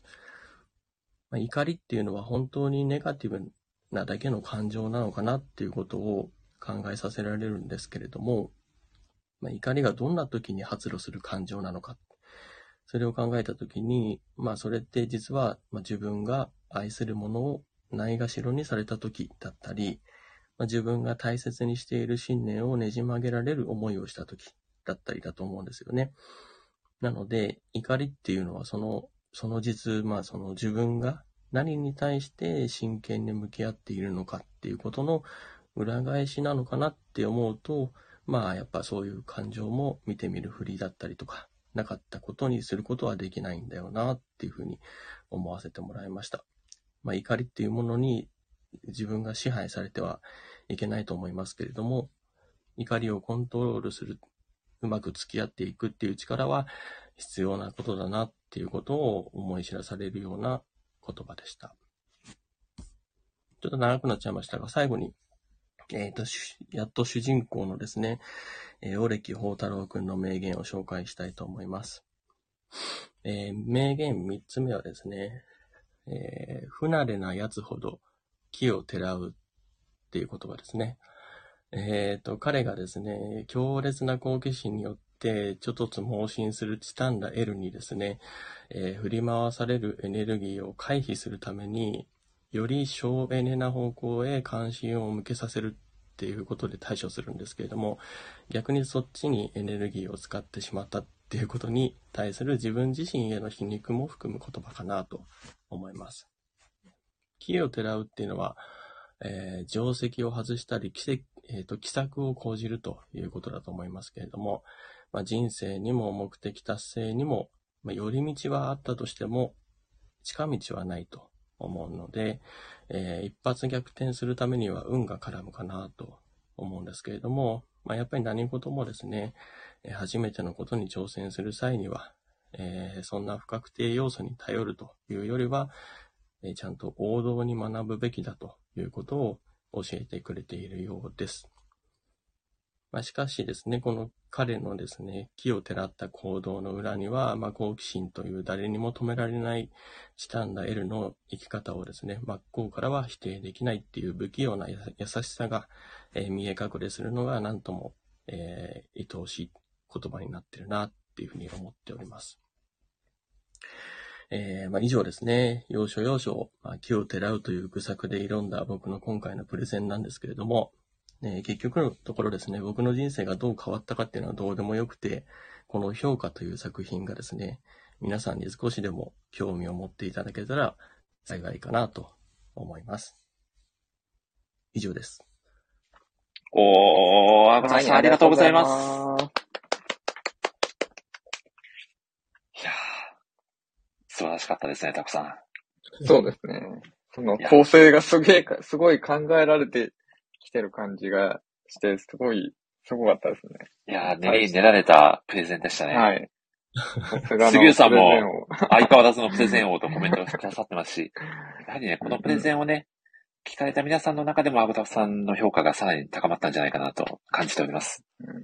ありがとうごいざいます。そして、最後のあの三つ目のセリフですかね、不慣れなやつほど気をてらうという、あのご紹介していただいたセリフで、アゴタフさんがあの人生に寄り道はあっても近道じゃないということをおっしゃられて、ああ、まさにと、感銘を受けましたね。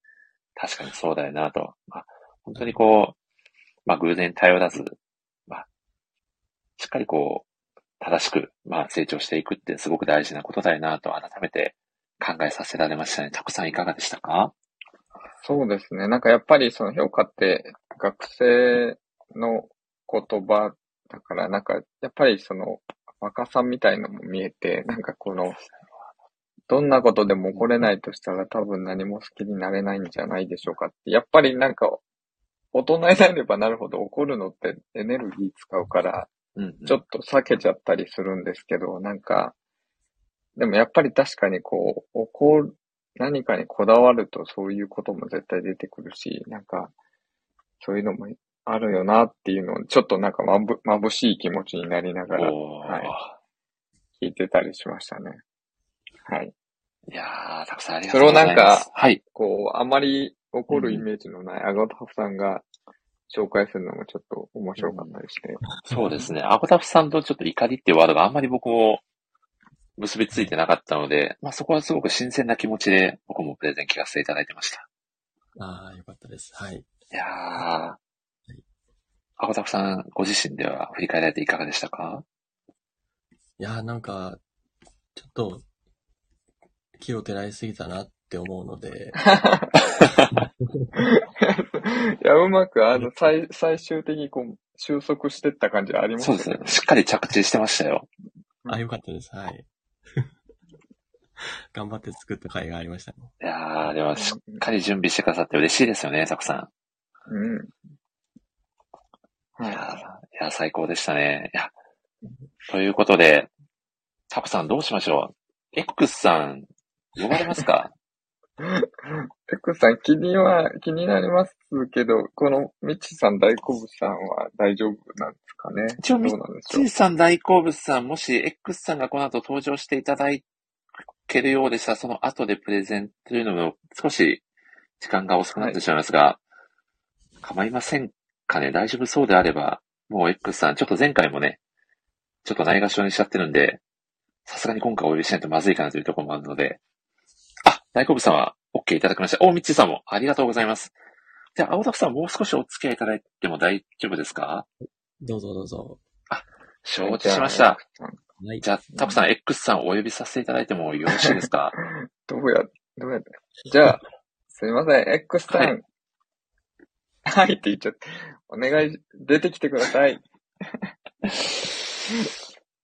私です。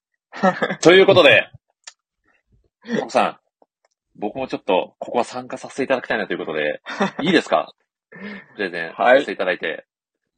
はい。いありがとうございます。そうなんですよ。実はですね、誰もわからなかったですね。コメント欄が何と、いや、大好物さん、岡さん、ありがとうございます。いや、そうなんですよ。実はですね、僕、ある回からですね、実はもうプレゼンター側には回らずですね、もうあくまで MC として、粛々とですね、うんこのイベント会を進めていたのですが、はいはいはいちょっと今回だけはちょっと自分も出させていただきたいなという気持ちで、いいですね。はい。いいですか？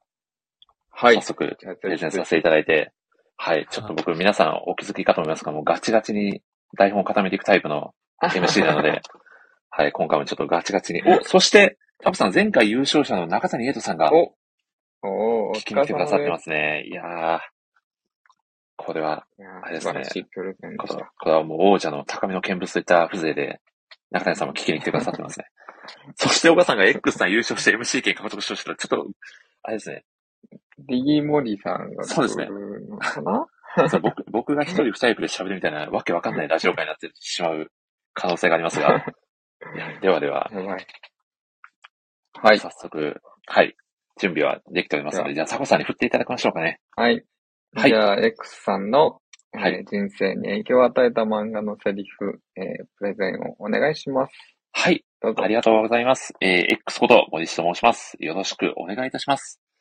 今回ですね、まあ、まあ、自分が主催しているイベントではあるのですが、まあ、自分の人生に深く影響を与えてくださった漫画のセリフをですね、ちょっと一つあたりのボリュームが長くなってしまいそうな気配なので、二つだけご紹介をさせていただきます。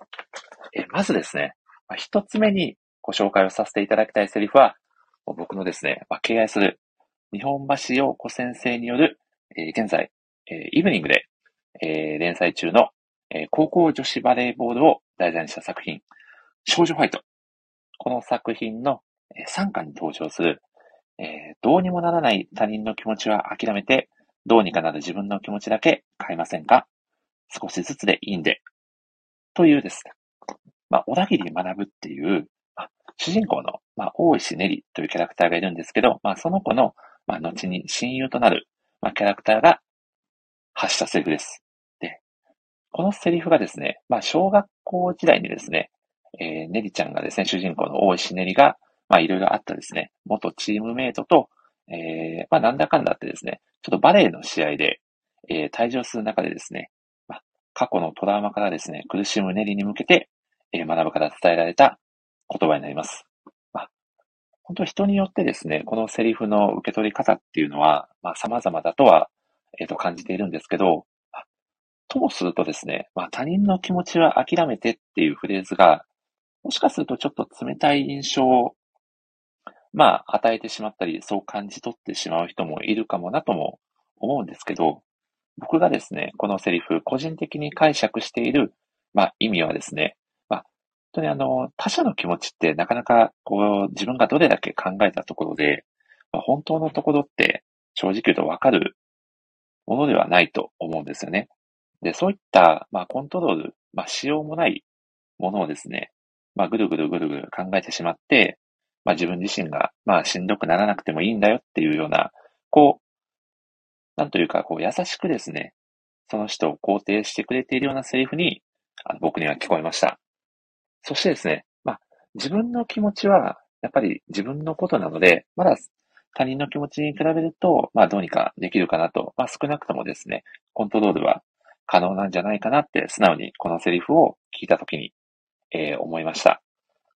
もう人のことを、まあ、考えないとか、もう自分本位に生きるとか、まあ、決してそういう意味ではなくて、まあ、人に優しくしたり大切にするっていうのはもちろんあの素晴らしいことではあるんですけど、まあ、それと同じくらい、まあ、自分のことについてちゃんと考えたり、まあ、優しく、まあ、接してあげたり、まあ、時にね、ご機嫌をとってあげたりすることって、やっぱりとっても大切なことなんじゃないかなとまあ、気づかされてくれたセリフになります。やっぱり自分と一番長くあの付き合っているのって、まあ、誰にとっても自分自身だと思います。だからこそ、まあ、自分の、まあ、一番近くにいるですね、自分自身の気持ちにこそ、まあ、近いからといっておざなりにせずに、ちゃんと寄り添ってあげないとなと、まあ、そんなですね、ことをですね、考えさせてくれるきっかけになったセリフになっています。少女ファイト未読の方はですね、ぜひ、こちらのセリフがですね、3巻に登場しておりますので、ぜひね、このセリフに触れてですね、まあ、皆さんがどう感じたかも、まあ、もし聞かせてもらえたらすごく嬉しいなという思いでいっぱいです。そしてですね、二つ目にご紹介をさせていただきたいセリフは、まあ、このセリフをですね、聞いたことで、あなんだか過去の自分を肯定してもらえたような気持ちになった、まあ、そんなですね、自分の中ではものすごく印象に残っているセリフになります。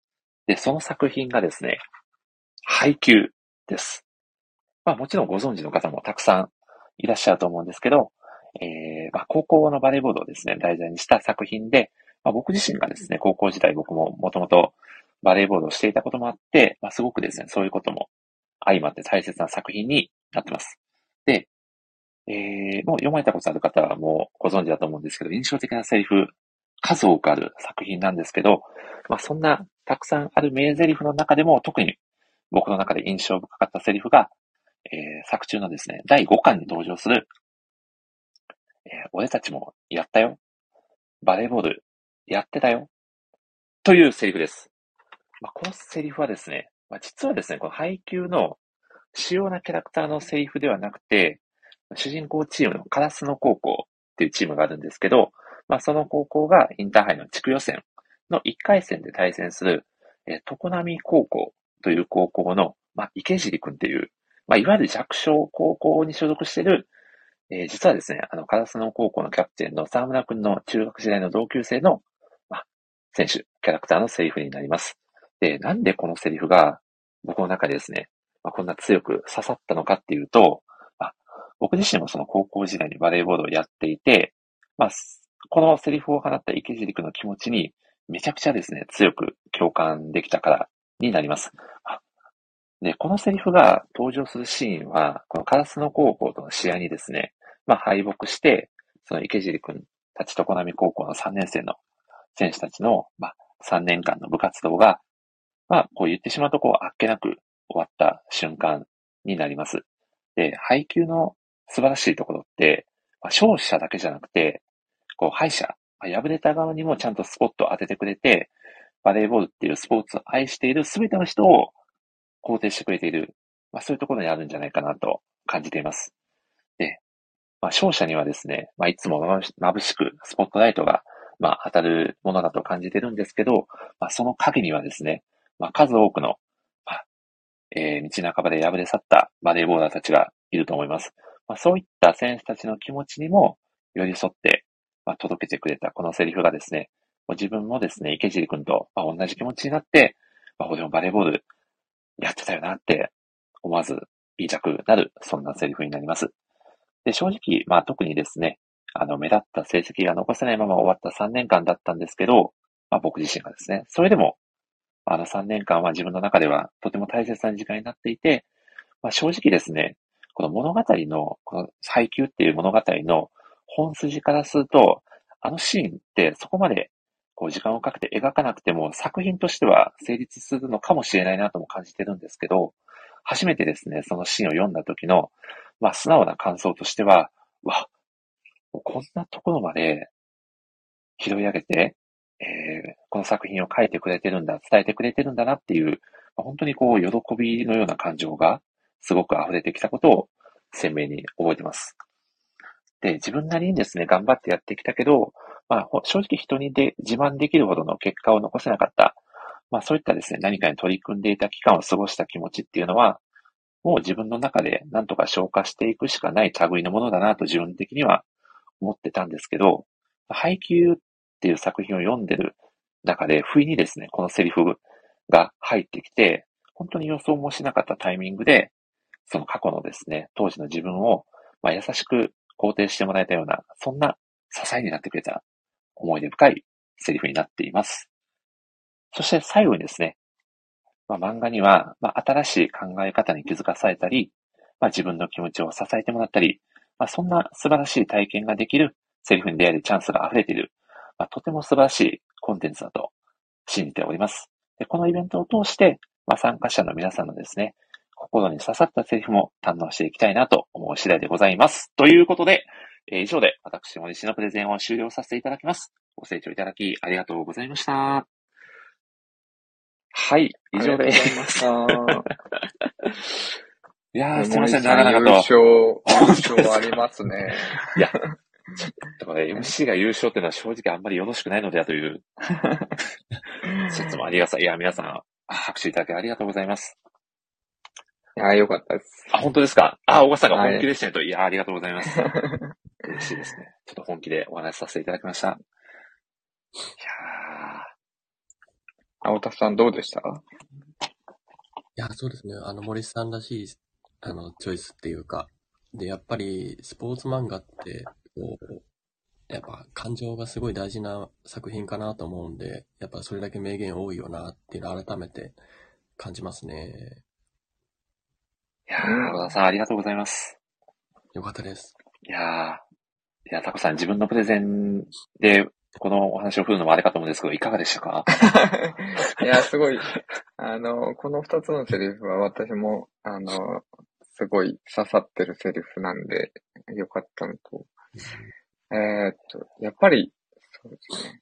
なんか、こう、日本橋陽子先生の言葉選びってすごいよなって思いますよね。これって、要はその自己責任論だって、だったり、こう、自分の機嫌は自分で取ろうみたいな話だったりもするんですけど、なんか、それをなんか、こう、どうにもならない他人の気持ちを諦めて、みたいな、この言葉遣いでなんかめちゃくちゃ刺さるし、残るじゃないですか。なんかそれ、それが本当に、まあ他のセリフもそうなんですけど、本間塩子先生、やっぱそう、なんかセリフの力すごいなって思いましたね。いやー、ありがとうございます。いや、もう本当に作品の力がもうすごくて、うん。もう僕以外にもたくさん、もう本当に今、コメンターにいる岡さんや、ミッチーさん、花さんもそうだと思うんですけど、影響を与えられている方はたくさんいるんじゃないかなと感じております。はい。あそして、もうプレゼンを置いて、もうやりきった感でいっぱいですね。はい。もうちょっと体力があまり残っておりませんが、いや、ちょっと披露させていただけて本当に良かったです。本当にありがとうございます。森氏もやったよ、と。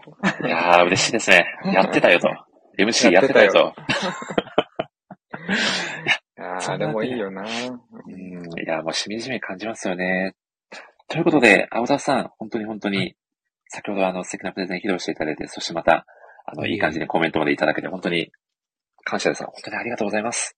はい、ありがとうございます。では、最後に皆さんに一言いただければと思います。よろしくお願いします。あ、僕ですね。はい。はい、お願いします。そうですね。あの、遅くまでお疲れ様です。お疲れ様です。そうですね。まあ、一個だけ、最後にあの、もう一個だけ評価の言葉を言いたいんですけど、あの、うまく言えないことならうまく聞き出せないだろうって言葉があって、やっぱりそこのうまく言語化できないところを、なんとか命がけでひひねり出す形にするっていうのが、やっぱあの小説に関わらず、漫画に関わらず、まあ、作家の仕事だよなっていうところで、まあ、それをこんだけ多くの読者に指すってことができるっていうのは、どんだけすごいことなんだろうっていうのが、やっぱりこのプレゼンを通しただけでも、すごいよく分かったなって思います。あの、まあ、本当に今回のプレゼンだけでは語りきれない名言ばっかりだと思うので、まあ、今日に限らず、まあ、いつかまたいろんな場でこういう話ができる場が設けられたら楽しいだろうなというふうに思いますので、ぜひその日を夢見て、またよろしくお願いします。いやー、和田さんありがとうございます。ありがとうございます。いやー、さっさふなコメントでしたね。ありがとうございます。プレゼン王でしたね。さすがプレゼン王でしたね。いやーでは、では、青田さんまた近々開催予定のパラダイスキス会でお会いしましょう。ありました。杉浦さんもさっさふーとコメントくださってありがとうございます。いやではお疲れ様でした青田さんでございました。本当に本当にありがとうございました。ありがとうございます。はい。ではでは、失礼させていただきます。いやー、タコさん、ついにここまで来ましたね。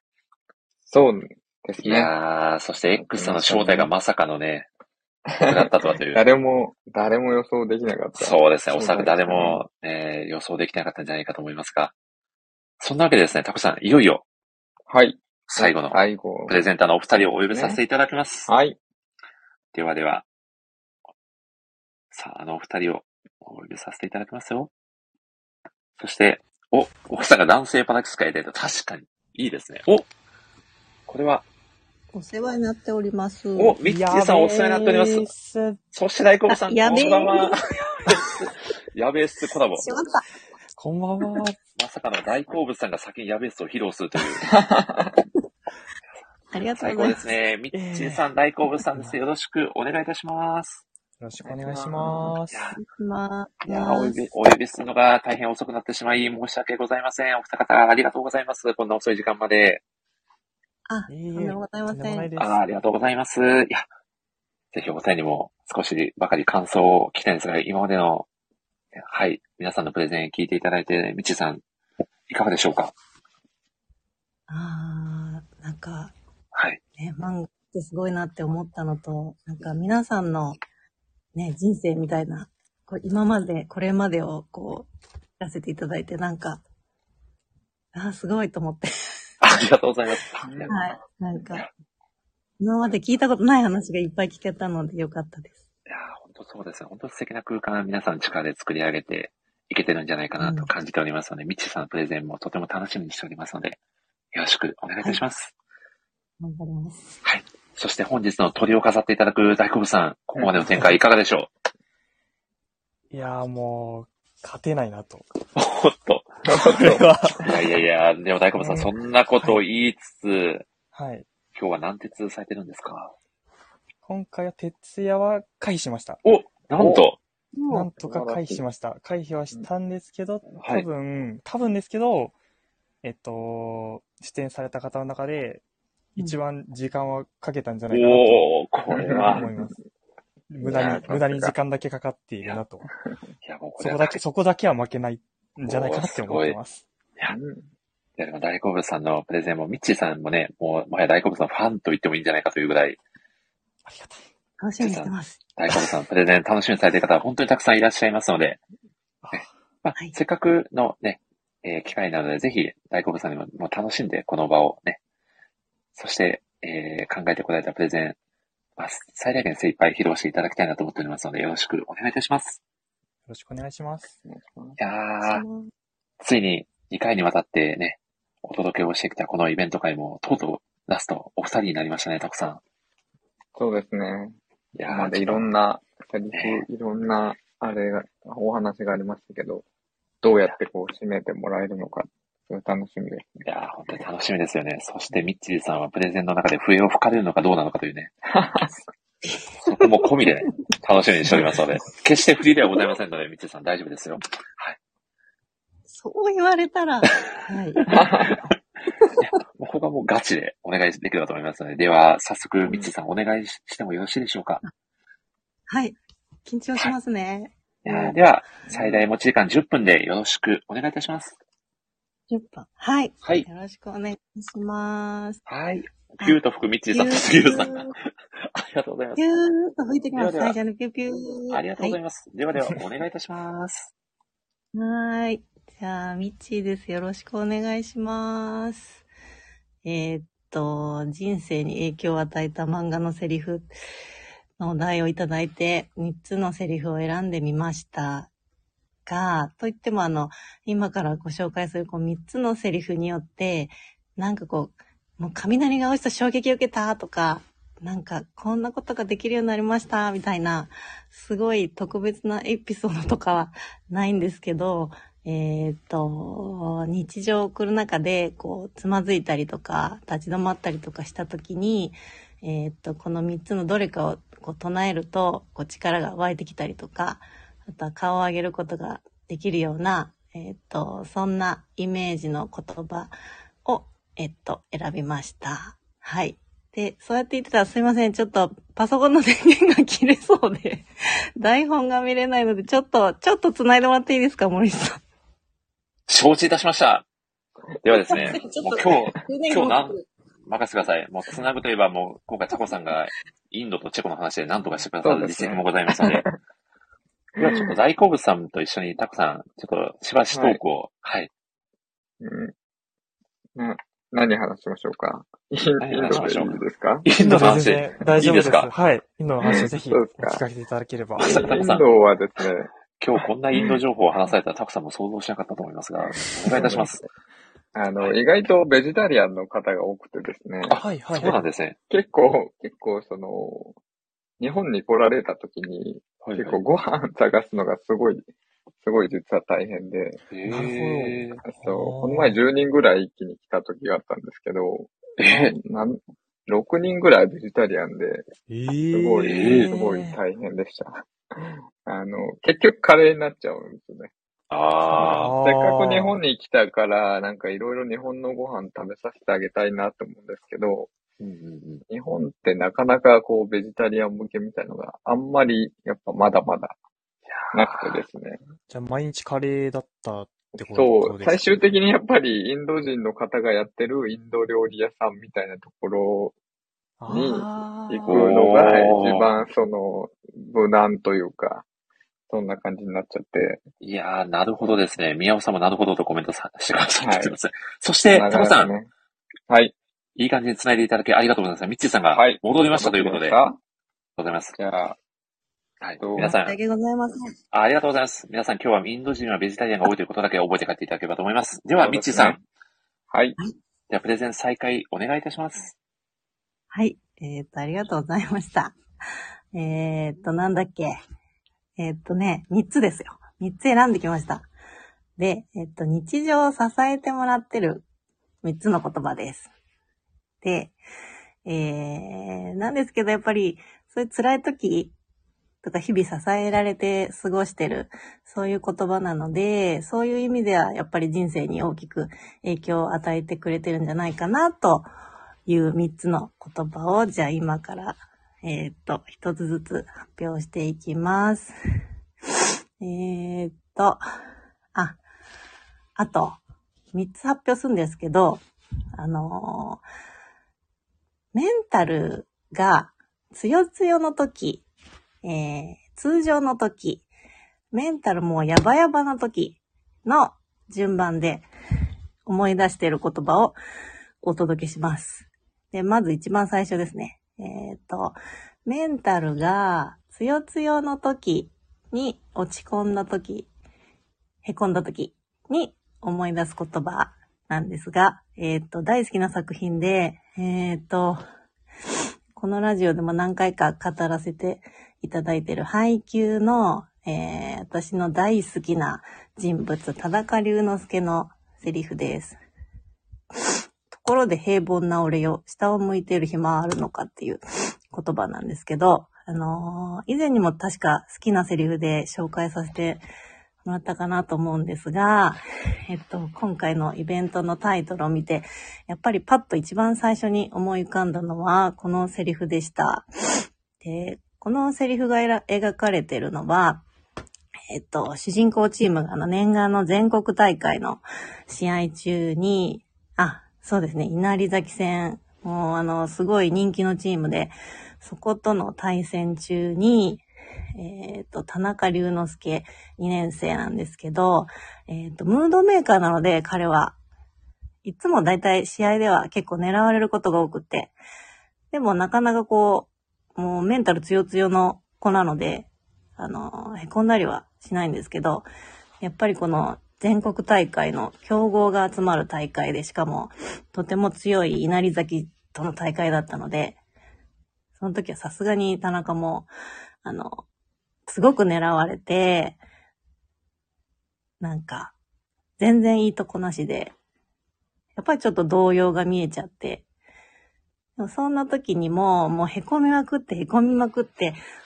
どん底まで陥った時に、それでもこのところで平凡な俺を下を向いてる暇あるのかっていう言葉を言うんですけど、やっぱりすごいなと思って。全然あの、田中くんは平凡じゃないんですよね。なんか、自分自身では、その、身長もものすごい高いわけじゃないし、運動能力も、まあ、ね、ずば抜けていいとかっていうことではないんですけど、うん、だから、なんかチームの中でも、すごく何かダントツでできるっていうことがあるわけじゃないって自分では思っていて、でも私から見たら、すごく、あの、もちろんムードメーカーであることもそうだし、あと、先輩にも気を使えるし、先輩だけじゃなく後輩にも気を使えるし、とてもまっすぐだし、メンタルが強強だし、で、いっぱいいいところがあって、なんか、ね、あの、自分も落ち込んだ時に、なんか、ダメだなってすごい思っちゃうんですけど、私がこう田中に思うように、なんか自分にもきっとわかんない。自分のことは全然わかんないから、だけどきっと何か一つや二ついいところがあるのかなってちょっと思ったりして、そう思うとちょっとまた頑張れたりもして、はい。あの、そういう、すごくへこん、すごくへこんだ時に思い出しますけど、えっと、この言葉を思い出すときは、メンタルが、えー、限りなく強強の時に思い出すようにしています。あんまり弱々の時にこれを思い出しても、あの、元気は出ないので、はい。強強の時にこれを思い出すと、もうちょっとなんか挑戦してみようかなとか、いやできるまでやればできるって思ったりして元気をもらえます。えっと、7分ちょっと待ってくださいね。はい。じゃあ次行きます。二つ目は、えーっと、ジョジョの奇妙な冒険の第5部の、えー黄金の風の8巻で、名もない警官のセリフなんですが、多分、あの、すごく、多分っていうかもうすごい有名なセリフだと思うんですけど、えー、いきます。私は結果だけを求めてはいない。で、この後ちょっと別のセリフがいて、大切なのは真実に向かおうとする意志だと思っている。でこれが、あの、最近読んで、とても刺さったセリフで、これは、えっと、メンタル通常モードの時、まあ、ほぼ、この言葉を思い出す、しながら毎日暮らしてるっていう感じがするんですけど、あの人間参加がこの一つのテーマであるジョジョシリーズらしいセリフだなと思うんですが、あのこれって多分、あ、ちょっと待ってください。これ、いいか。えっ、と、これってあの、名もない、本当に、あの、このシリー、第5部か、5部の中でも、本当にちょっとしか出てこないキャラクターのセリフで、で、どんなシーンで言ったかっていうと、この警官がこう割れた瓶のたくさんのこう破片の中から犯人の証拠を探しているところに、こう何も見つからなかったらどうするんだいって声をかけられた時に返したセリフです。で、あの、結果が全てじゃないっていうのは割とよく聞く言葉だと思うんですけど、私自身これ、そうだなと思う反面、あの、家庭も大事だよねっていうのもよく聞くし、うん。でも、やっぱりなんか自分のこととなると、でも結果出してないし、みたいに、こうどっか納得いかない部分も少なからず自分の中にあった気がしていて、でもこう、前述した警官のセリフが、それを解決してくれた。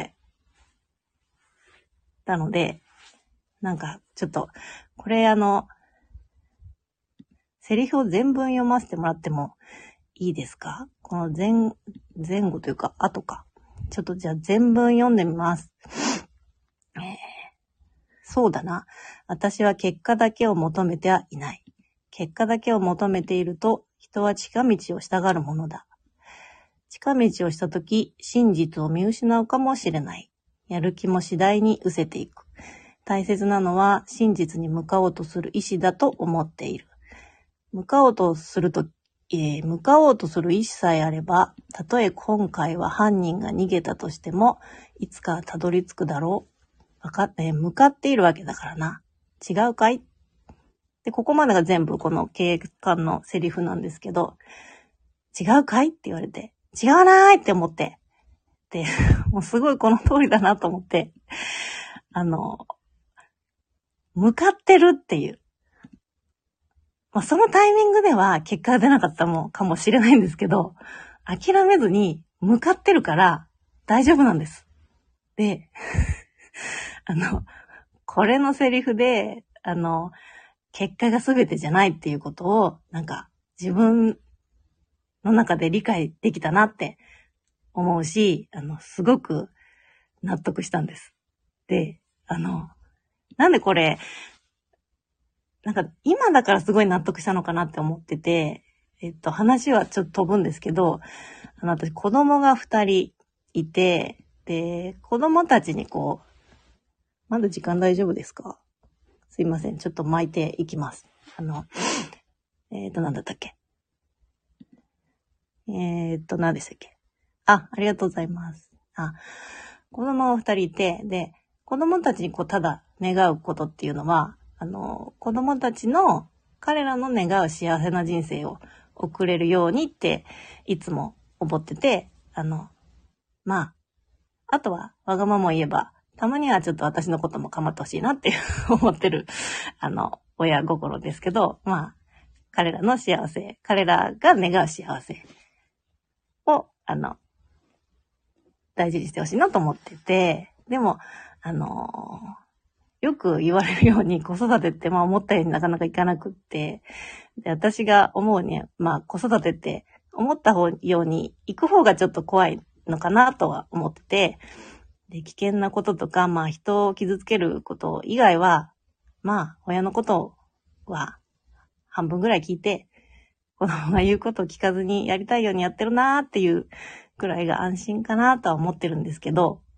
なんか定期的にやっぱ不安になることあって、なんかこんな好き勝手やってるけど将来大丈夫かなとか、すごい不安になる時があるんですけど、でもまあ、毎日まあ、手探りながらも、あの、彼らの幸せを願って、こう、過ごして、まあいろいろ行動したりしてるので、だからまあ、日々、何かしらの結果はまあ全然出てないですけど、まあ子育てに結果っていうのはほぼほぼきっとないんだろうし、はい。なので、いつも彼らの幸せを願って過ごしているってことはそこに向かっているから大丈夫なんですっていうのを 毎日心の中であの唱えながら不安になりそうだとこの言葉をあの思い出しています。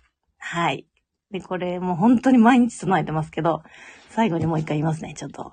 そうだな。私は結果だけを求めてはいない。大切なのは真実に向かおうとする意志です。意志だと思っている。なので、えーっと、まあその、彼らの幸せを願って、まあ日々なんやかんや、あのダメなこともしちゃいながらしてる姿を、まあ見せられていたら、それを、そのなんか私のその意志を、まあ日々見る中で受け継いで自分で幸せを掴み取っていけるのかななんて思ったりして、そうなってたらいいなと思いながら過ごしてます。はい。で、三つ目。はい。これちょっと、最後、メンタルも激弱、もうダメっていう時に、えっと、唱える言葉です。はい。えっと、作品名はシュリンク。精神科医弱いです。の6回に出てくるんですけど、えー、いきます。one day at a time. まず今日一日を無事に過ごすことだけを考えましょう。えっ、と、不安な時は先のことを考えすぎると苦しくなっちゃうので、今日一日生きれたっていうだけで OK っていう言葉です。これはメンタル弱々の時に思い出しています。以上です。ありがとうございました。ありがとうございました。いやー、ミッチーさんありがとうございます。いやー、拍手の嵐が鳴りやまないですね。いやー、素晴らしい。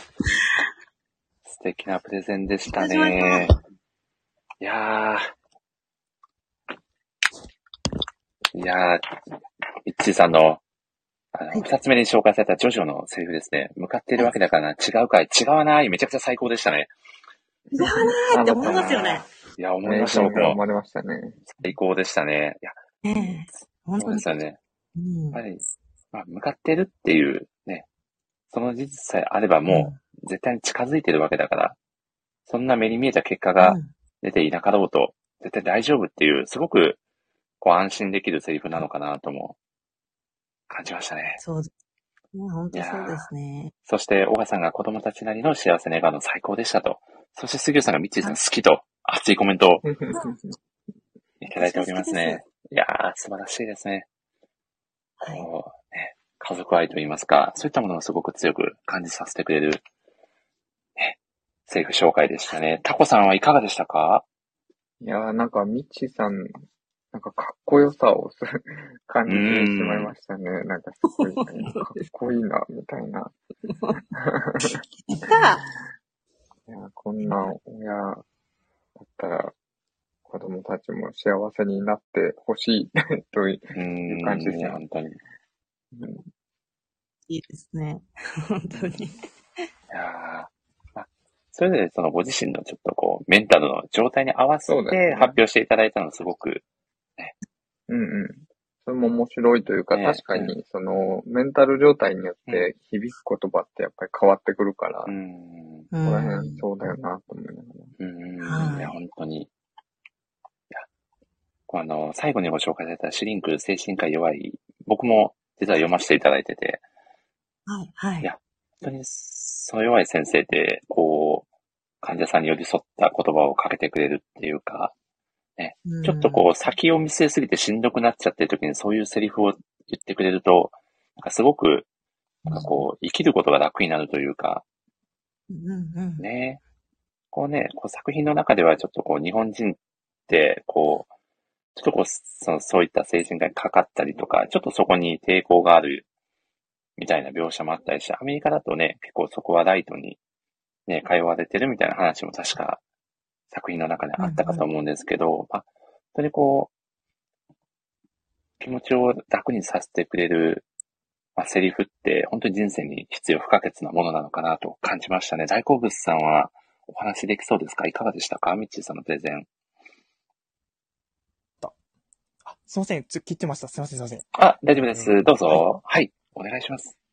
や、すごい、あの、お子さんへの愛が溢れる後半の方は、プレゼンで、すごい温かく、温かい気持ちになりました。いやました。ー、いやー、よかった。心地よい時間が流れていましたね。ミッチーさんご自身で振り返られていかがですか？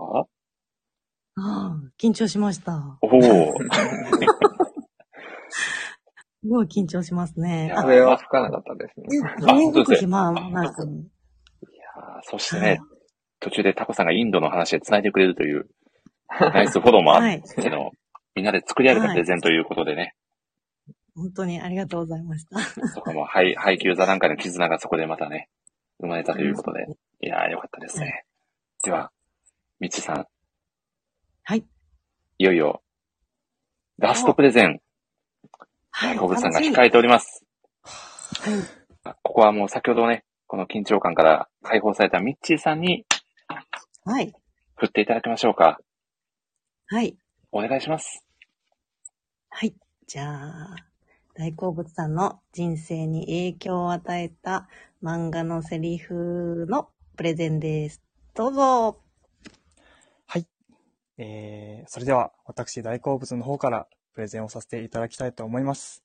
えー今回最後ということで、これまでにないかなりのプレッシャーがかかっておりまして、コメント欄などでも何かご反応いただけるととてもありがたいです。ぜひよろしくお願いいたします。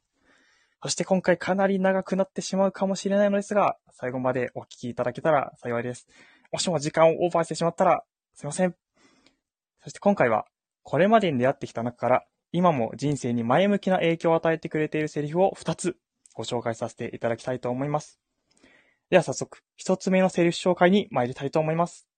1つ目は、高橋博先生が月刊少年チャンピオンで連載されていたクローズより、たかが最強程度で最高に勝てるわけねえだろうが、です。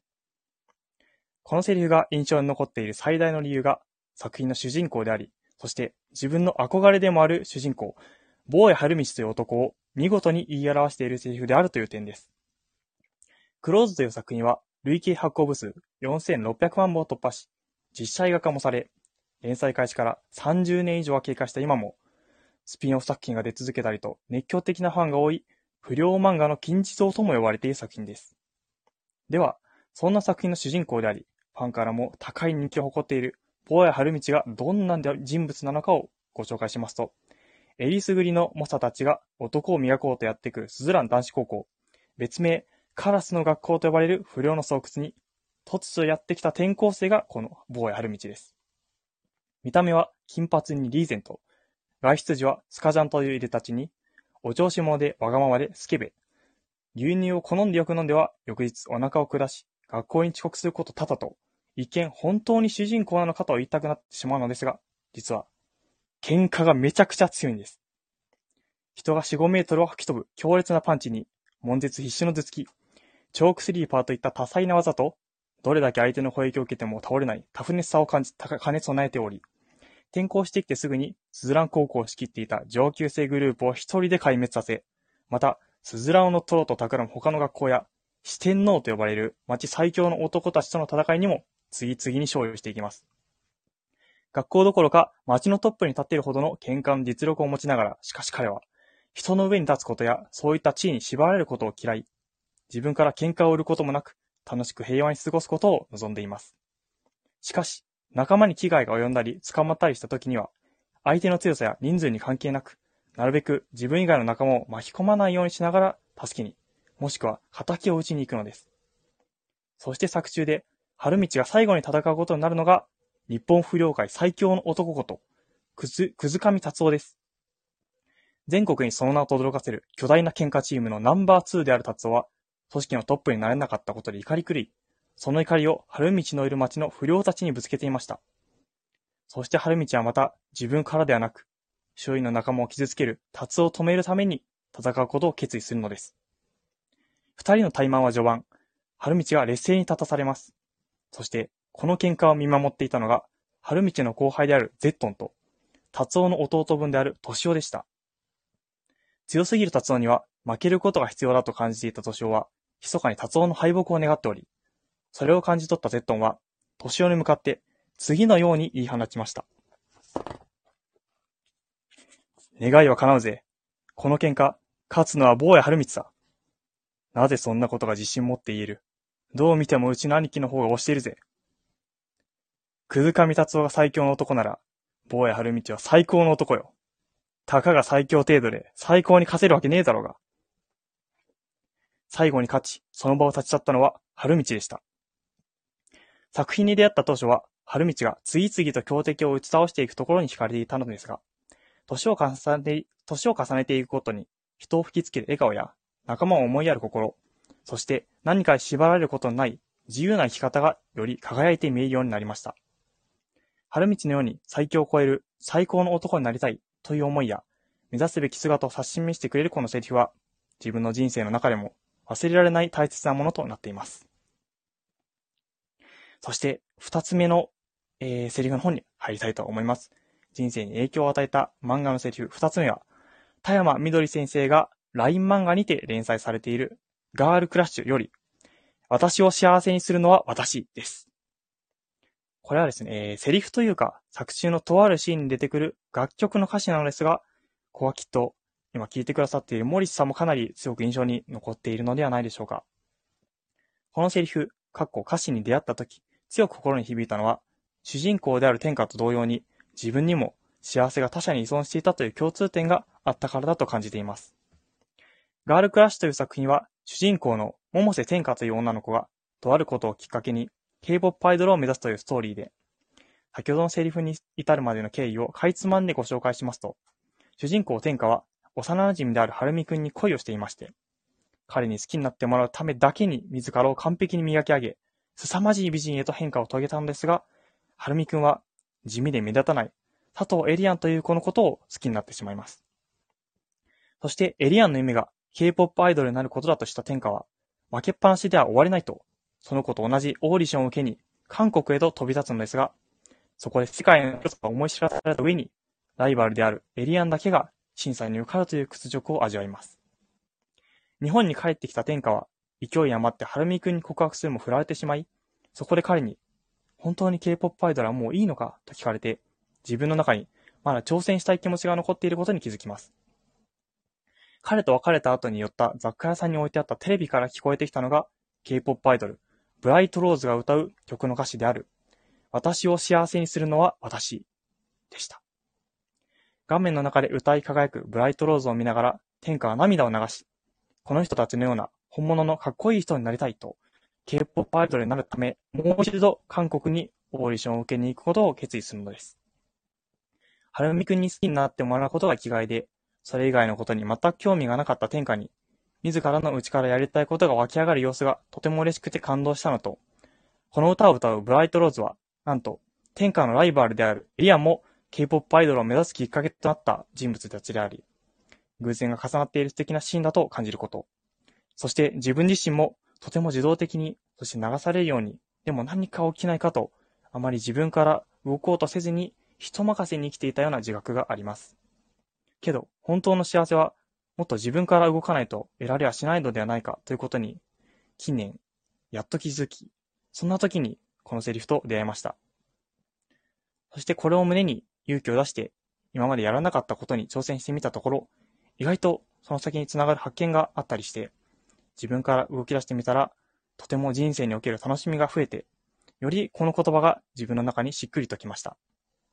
これからは、これまでは見逃していた、つかめなかった幸せを、もっと自分から掴み取りにどんどん動こうと思えています。そしてこれは、このセリフ、私を幸せにするのは私というセリフに出会えたおかげで、今も勇気をくれる、自分を支えてくれる言葉になっておりますし、感謝しかありません。本当はもう一つご紹介したかったのですが、長くなりすぎてしまうのと、もしかしたら今後お話しさせていただける機会をいただけるかもしれないということで、今回はプレゼンを終了終了させていただきたいと思います。最後までお聞きくださり本当にありがとうございました。以上です。ありがとうございます。いやー、大久保さんありがとうございます。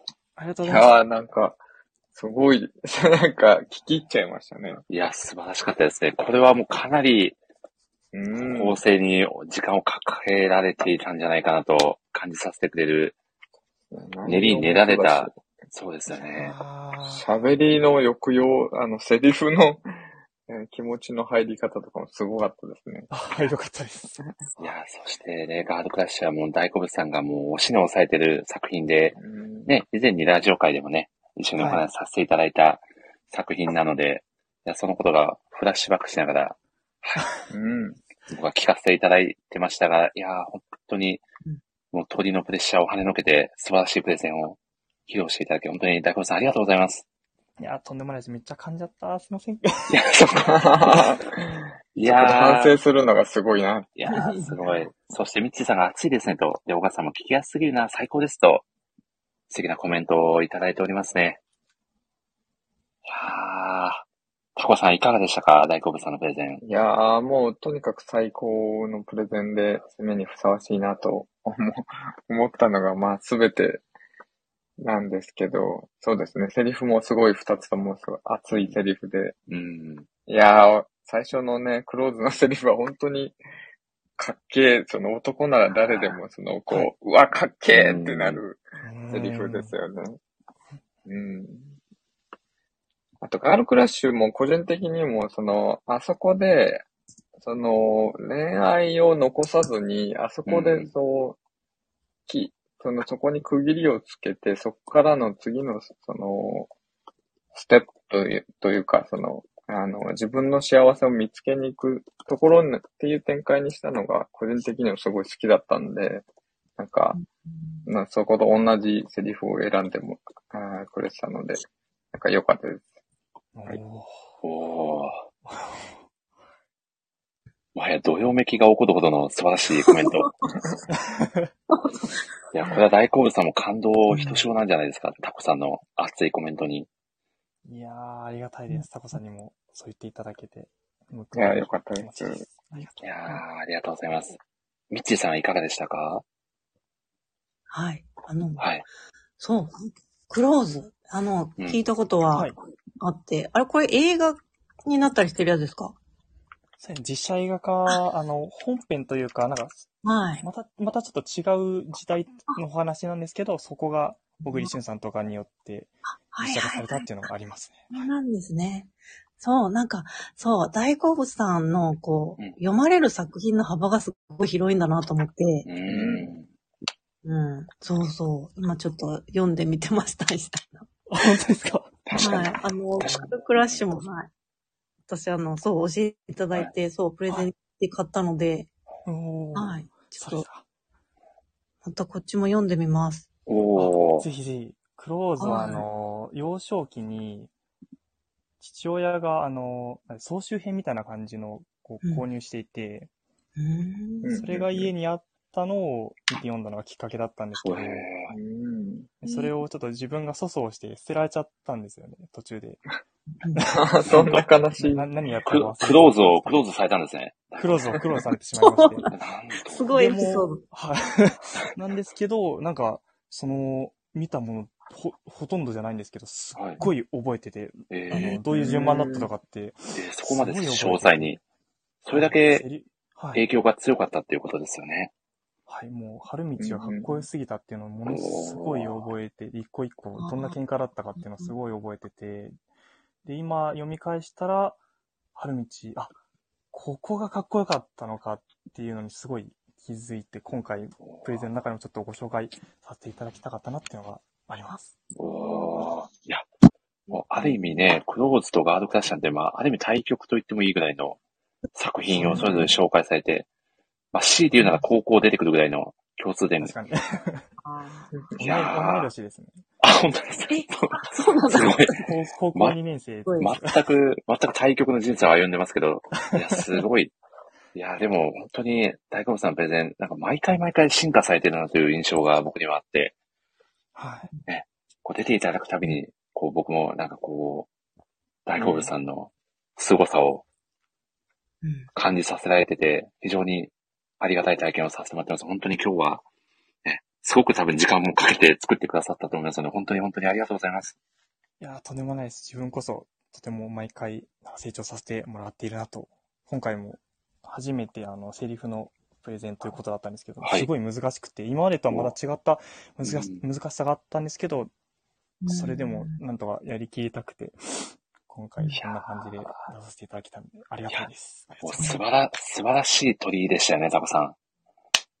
そうですね。本当に、すごい、すごいとしか言えないですけど。いやー、うん本当に皆さん最高。それぞれのね、カラーを出しつつ、素敵なプレゼンを披露していただいて、本当に本当にいい時間でした。杉浦さんも大好物さんすごいとうん。コメントくださってますね。ありがとうございます。いやー、いや、ということで、いや、本当に、みっちーさん、大好物さん、ありがとうございました。最後に、一言ずつコメントいただければと思います。みっちーさん、お願いいたします。あ、えっと、もうなんか、自分で、まあ、今日紹介した3つは、そう、なんとなくやっぱり自分の中にあったけど、ってあの、ね、影響を受けたセリフっていうテーマで出させていただいたからこそなんか、あの、そこをまた深く自分で考えることができたので、すごい良かったです。ありがとうございました。いやー、こちらこそです。本当に本当にみっちーさん、ありがとうございました。はい。いやありました。ー、いや、本当に、あの、まあ、配給のセリフ、めちゃくちゃ好きなので、また、配給座談会やりましょ ぜひ。う。ぜひ。いや、いいですね。タコさんもぜひ参加していただいて、ありがとうございます。はい。いやー、そして、大好物さん、一言お願いいたします。はい。今回、そうです。とても、新しい、また新しい経験をさせていただけたなっていうのと、あと、今回、クローズっていう作品の一番最後の戦いを紹介させていただいたんですけど、さっきですね、あの、月刊少年チャンピオンで、こちらの作品は、クローズっていう作品は連載されていたんですけど、このツイッター公式アカウントがあるんですね。あの、月刊少年チャンピオンの。の方で、そのさっき紹介した、この、坊や春道対くず上達夫っていう最後の戦いのフィギュアのプレゼントツイートみたいのがされていまして、おおすごいタイミング。だからすごい、やっぱ今日これやってよかったなっていう、ちょちょっと運命的なものを感じたりもして、あと、やっぱ自分のなんでこれが好きなのかっていうところにすごい深く迫ったような感じがあったので、それを言葉にできる経験をさせていただけてとても嬉しかったです。ありがいとうございました。やー、そこまで言っていただけて本当に僕自身も嬉しいです。大好物さん、本当にありがとうございました。今日はもうぐっすり寝てください。はい。はい。今、徹夜だった。いやー、ということで、ミッチーさん、大好物さんでした。遅い時間まで本当にありがとうございました。ありがとうございました。はい、ありがとうございました。また最後投票もありますので、もしご参加いただけるでしたら、ぜひお願いいたします。ありがとうございました。ございます。はい、失礼させていただきます。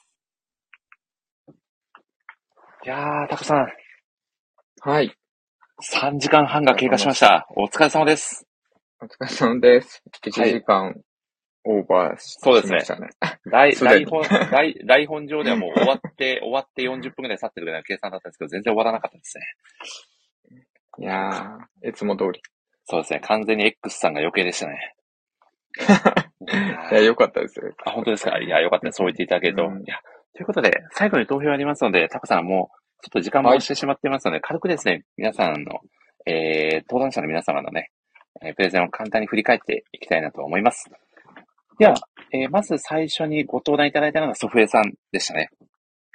はい。いやーもうかなり、かなりずいぶん前のことのように思いますが、うんそうですね。だいぶ前な気がします。そうですね。まあ、インベスター Z のね、セリフに始まり、まあ、悠々白書のね、セリフは今でもここに残ってるっていうお話も非常に、まあ、あの、漫画に与えられた影響って本当に大きいだな、大きいんだなと感じさせてもらいましたね。はい。そしてね、花さんもね、コメントを、あの、寄せていただいて、本当に、まあ、特に、こう、僕だったり、あの、岡さんはもう実際のセリフ大好きなので、ね、あの、刺さる部分は非常に大きかったなと。ね。まあ、そして、まあ、多くのセリフですよね。この、なんという面白き世に生きていることでございましょう。そう思わなければっていうのは、本当にこう、人生観に通じるような、そうですね。ね、うんここに留めておきたいセリフなのかなと感じましたね。はい。はい。まあ、そして、えー次に、えーご登場いただいたのが、みちゃさんと、えーあと、ひろみさんでしたね。みちゃさんはもうさすがのプレゼン力でしたね。うん。いや、さすはいがでした。いや、本当に素晴らしかったですね。もう構成から何から。しかも過剰書きであの、プレゼン力という。いや、アドリブ力がさすがでしたねすごかった。さすが、ね漫画ソムリエの真骨頂を見せていただいたような気持ちになりましたね。はい。いや、そして初登場の、ね、プレゼン会初登場のアトさん、素晴らしかったですね。うん。いや、すごく良かったです。うん。はい。本当にこう、自分のこう生活の一部になったセリフといいますかね。川はうん川から、海は海からといった、なんかこう、ちょっとこう、こうゆっくりしたこう、柔らかいね、雰囲気のプレゼンもまた印象的で、そして、ね、お子様の登場もね、盛り上がり、一役買ってくださったのかなと。いやー、良かったですね。えー、もう物々込みで、非常に素敵なプレゼンでしたね。はい。そして、えー、相模さんと杉浦さん。あ相模さんは本当に、まあ、ご自身のこう、ね、えー人生観に通じるものといいますか、まあ、強い女性を象徴するようなセリフがね、うんうんいくつもお聞きできて、こうご自身のこうフリーランスとしてのまあ教授とリンクする部分は非常にあったのかなと感じましたね。はい。うんうんうん。そして杉浦さんが、あの、家族のね、家族関係に関連するセリフをいくつも紹介していただいて、本当にこう、ね、たくさんもね、おっしゃってくださってましたが、やっぱりこう、なんでしょうね、こう、漫画に与えられる、こう、価値観のアップデートっていうんですかね、本当に影響力って大きいんだなっていうのを改めて感じさせられましたね。はいはいはい。いやー、そして、その後は、アボタフさんと X さんがね、出てくださいましたね。はい。アボタフさんも本当にプレゼン大会慣れされてるというか、そうですね。どんどん慣れてきてる。そうですよね。どんどんレベルアップしてる感じ、もう独特のね、アボタフワールドに皆さん包み込まれたという。うんそしてね、ご自身のお仕事ともこう重ねられて、本当にアボタフさんならではのプレゼンを披露していただいて非常に楽しかったですよね。まあ、そして X さんはね、どう、どうだったんですかね、タコさん。さんは素晴らしかったですよね。やっぱりそんな熱い。やっぱりその、いつも MC をされてるだけあって、その本当に、なんかプ、まあ、セリフも良かったですし、プレゼンも、はい。あの、素晴らしかったなといやー、ありがたいです突ね。然、突然登場したにもかかわらず、素晴らしい。突然登場したのかも最初から実はいたのかみたいなよくわかんない感じでしたが、いやまあでも本当にプレゼンの機会を与えていただいて本当にありがたかったです。はい。そしそして先ほどですね、ミッチーさんと大好物さんが、ね、まあ、ミッチーさんも本当に、まあこう、家族に関わるようなね、うんもう、まあ子育てに通ずるセリフだったり、まあご自身のメンタルの状況に応じた、それぞれ、ね、力が湧いてくるセリフ、日常をこう支えてくれるようなセリフをご紹介していただいて、これも本当に素敵なプレゼンでしたよね。ねえ、でしたね。ねえ、本当に、こう、ミチさんのお人柄もね、感じられるというか、最高でしたね。そして大好物さんの、このプレゼンのクオリティが、もう回を追うごとに上がっていくという。ねうん。いやー、やっぱ最強程度で、最強程度でっていう、すごいセリフですよね。いやー、あのセリフはもうマジでかっこいいですね。いや、もう男だったら誰もがね、惹かれる大好物なセリフを大好物さんが披露していただいたということで。いや、本当に。最高でしたね。そしてガールクラッシュのね、セリフも、また、大好物さんが押さえてる作品からね、セリフを引用していただいて、本当に刺さるものが多かった素敵なプレゼンでしたね。いやー、大好物さんもすごかったです皆さん本当に、もう、お腹いっぱいですね。今回のプレ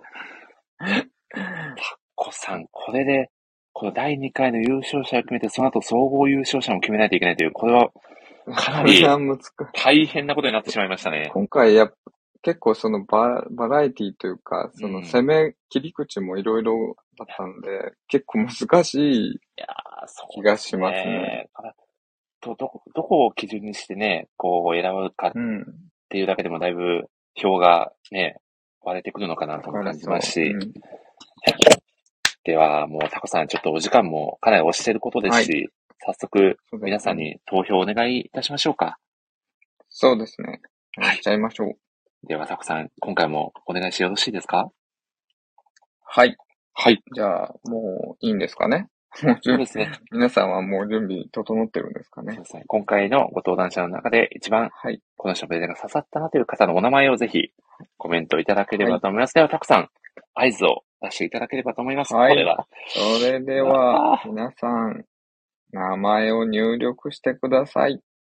どうぞ。いやー、これはめちゃくちゃ難しいですね。さあ、おみちゃさん、あとさん、すぎるさん、みっちーさん、すぎるさん、それ、これは、おすぎるさん、すぎるさんが多いか？たこさんがあとさん、おーそしてみちゃさんがあとさん、みやおさんが大好物さん、おーこれは、おっと、ここれはちょっ。と割れてますかね。これはさすがに、ちょっとタコさんに一人ずつ読み上げていただいた方が良さそうですね。はい。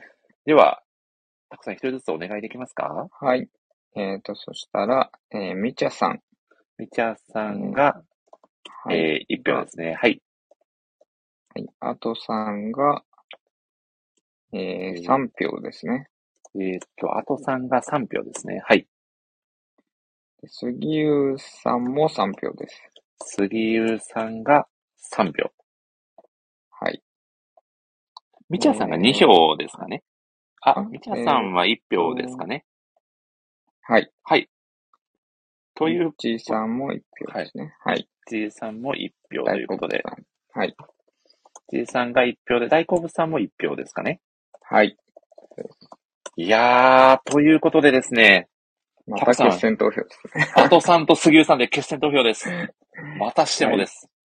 そうですすごいねで。すね。そしてこの3時間40分経っているので、まだ10人以上の方がたくさん今日も聞いてくださっております。本当素晴らしい。ありがたすぎますね。ありがたすぎますね。いや、本当に皆さん、遅い時間までお付き合いいただきありがとうございます。な慣れすぎてますね。そうですね。森スタジオの時間軸に慣れすぎて、これ日常生活を、おかしいことになってます正しく遅れているのか心配になっちゃいますよね。いやーでは、タコさん改めて決選投票、えー、あとさんと杉浦さんのどちらかに、あとさん。杉浦さんえー、どちらかに投票してください。はい。どうぞ。お願いいたします。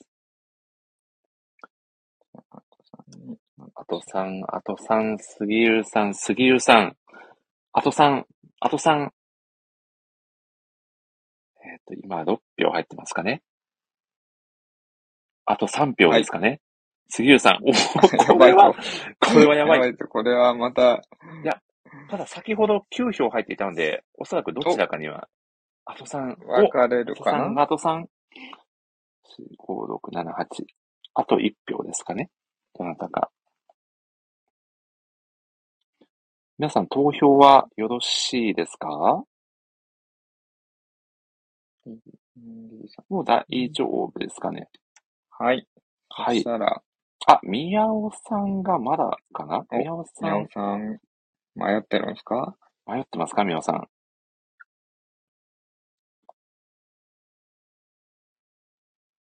あ、これは棄権しましたね。あ、棄権されましたね。棄権されましたね。なるほど。なるほど。承知しました。では、決まりましたね。これは。いやーそうですね。じゃあもう、僅差でしたね、本当に。ですね。すごい。さんが3票で、あとさんが5票ですかね、たくさん。うん、そうですね。はい。5票獲得で、えー、あとひろみさんが優勝です。おめでとうございます。いやー、ただ、もう本当杉浦さんのプレゼンもここつけがたいと言いますか、もう皆さん素晴らしかったですよね。いやーいや、私もそこら辺、はいまあ皆さん迷ったんですけど、杉さんうんもすごい迷ったんで、はい。いや、そしてね、プレゼンの中で家族愛も感じさせてくれるシーンも ありましたし、いや、本当に素敵なプレゼン披露していただいて、あとさんも素晴らしかったですね。そうですね。いやー、素晴らしかった。うんそして、タコさん、最後にもう一つだけ もう、あの、つい、WMC していただいたついでお願いしちゃってもいいでしょうか？はい。なんでしょう。第一部の優勝者中谷瑛斗さん、今おそらくコメント欄にもいてくださってると思うんですが、はいあの、お二人のうち、はい。優勝、そうですね。真の優勝者を中谷エイ、トさんと、はい。アトさん、どちらか。これ、あれですかね、前回聞いてない方とかもいいないのかなもうですね、もう、ここはですね、もう、WMC のタコさんあにそういうことですね。決めていただく。えこれタコさんはですね、今回もうすべてのプレゼントの皆さんにあの、素敵なね、えーコメントをしていただいて、もう誰よりも、このプレゼンターの皆様のことをね、理解されている。タコさんが決めるならもう、もう誰も文句はないだろうということで重。すぎますね。はい。うーん。その僕が決めちゃうと僕 X さんとか言っちゃいそうなんで、ちょっと僕はこう、ここは口をチャックしておきますんで、タコさんに。どうしましょう。これ。いや、もうここはもう、えーマジで迷っちゃうな。もうね、もう本当に皆さんのプレゼン素晴らしかったので、あえて、あえて選ぶとしたらということでね。難しいですね。どうしようかな。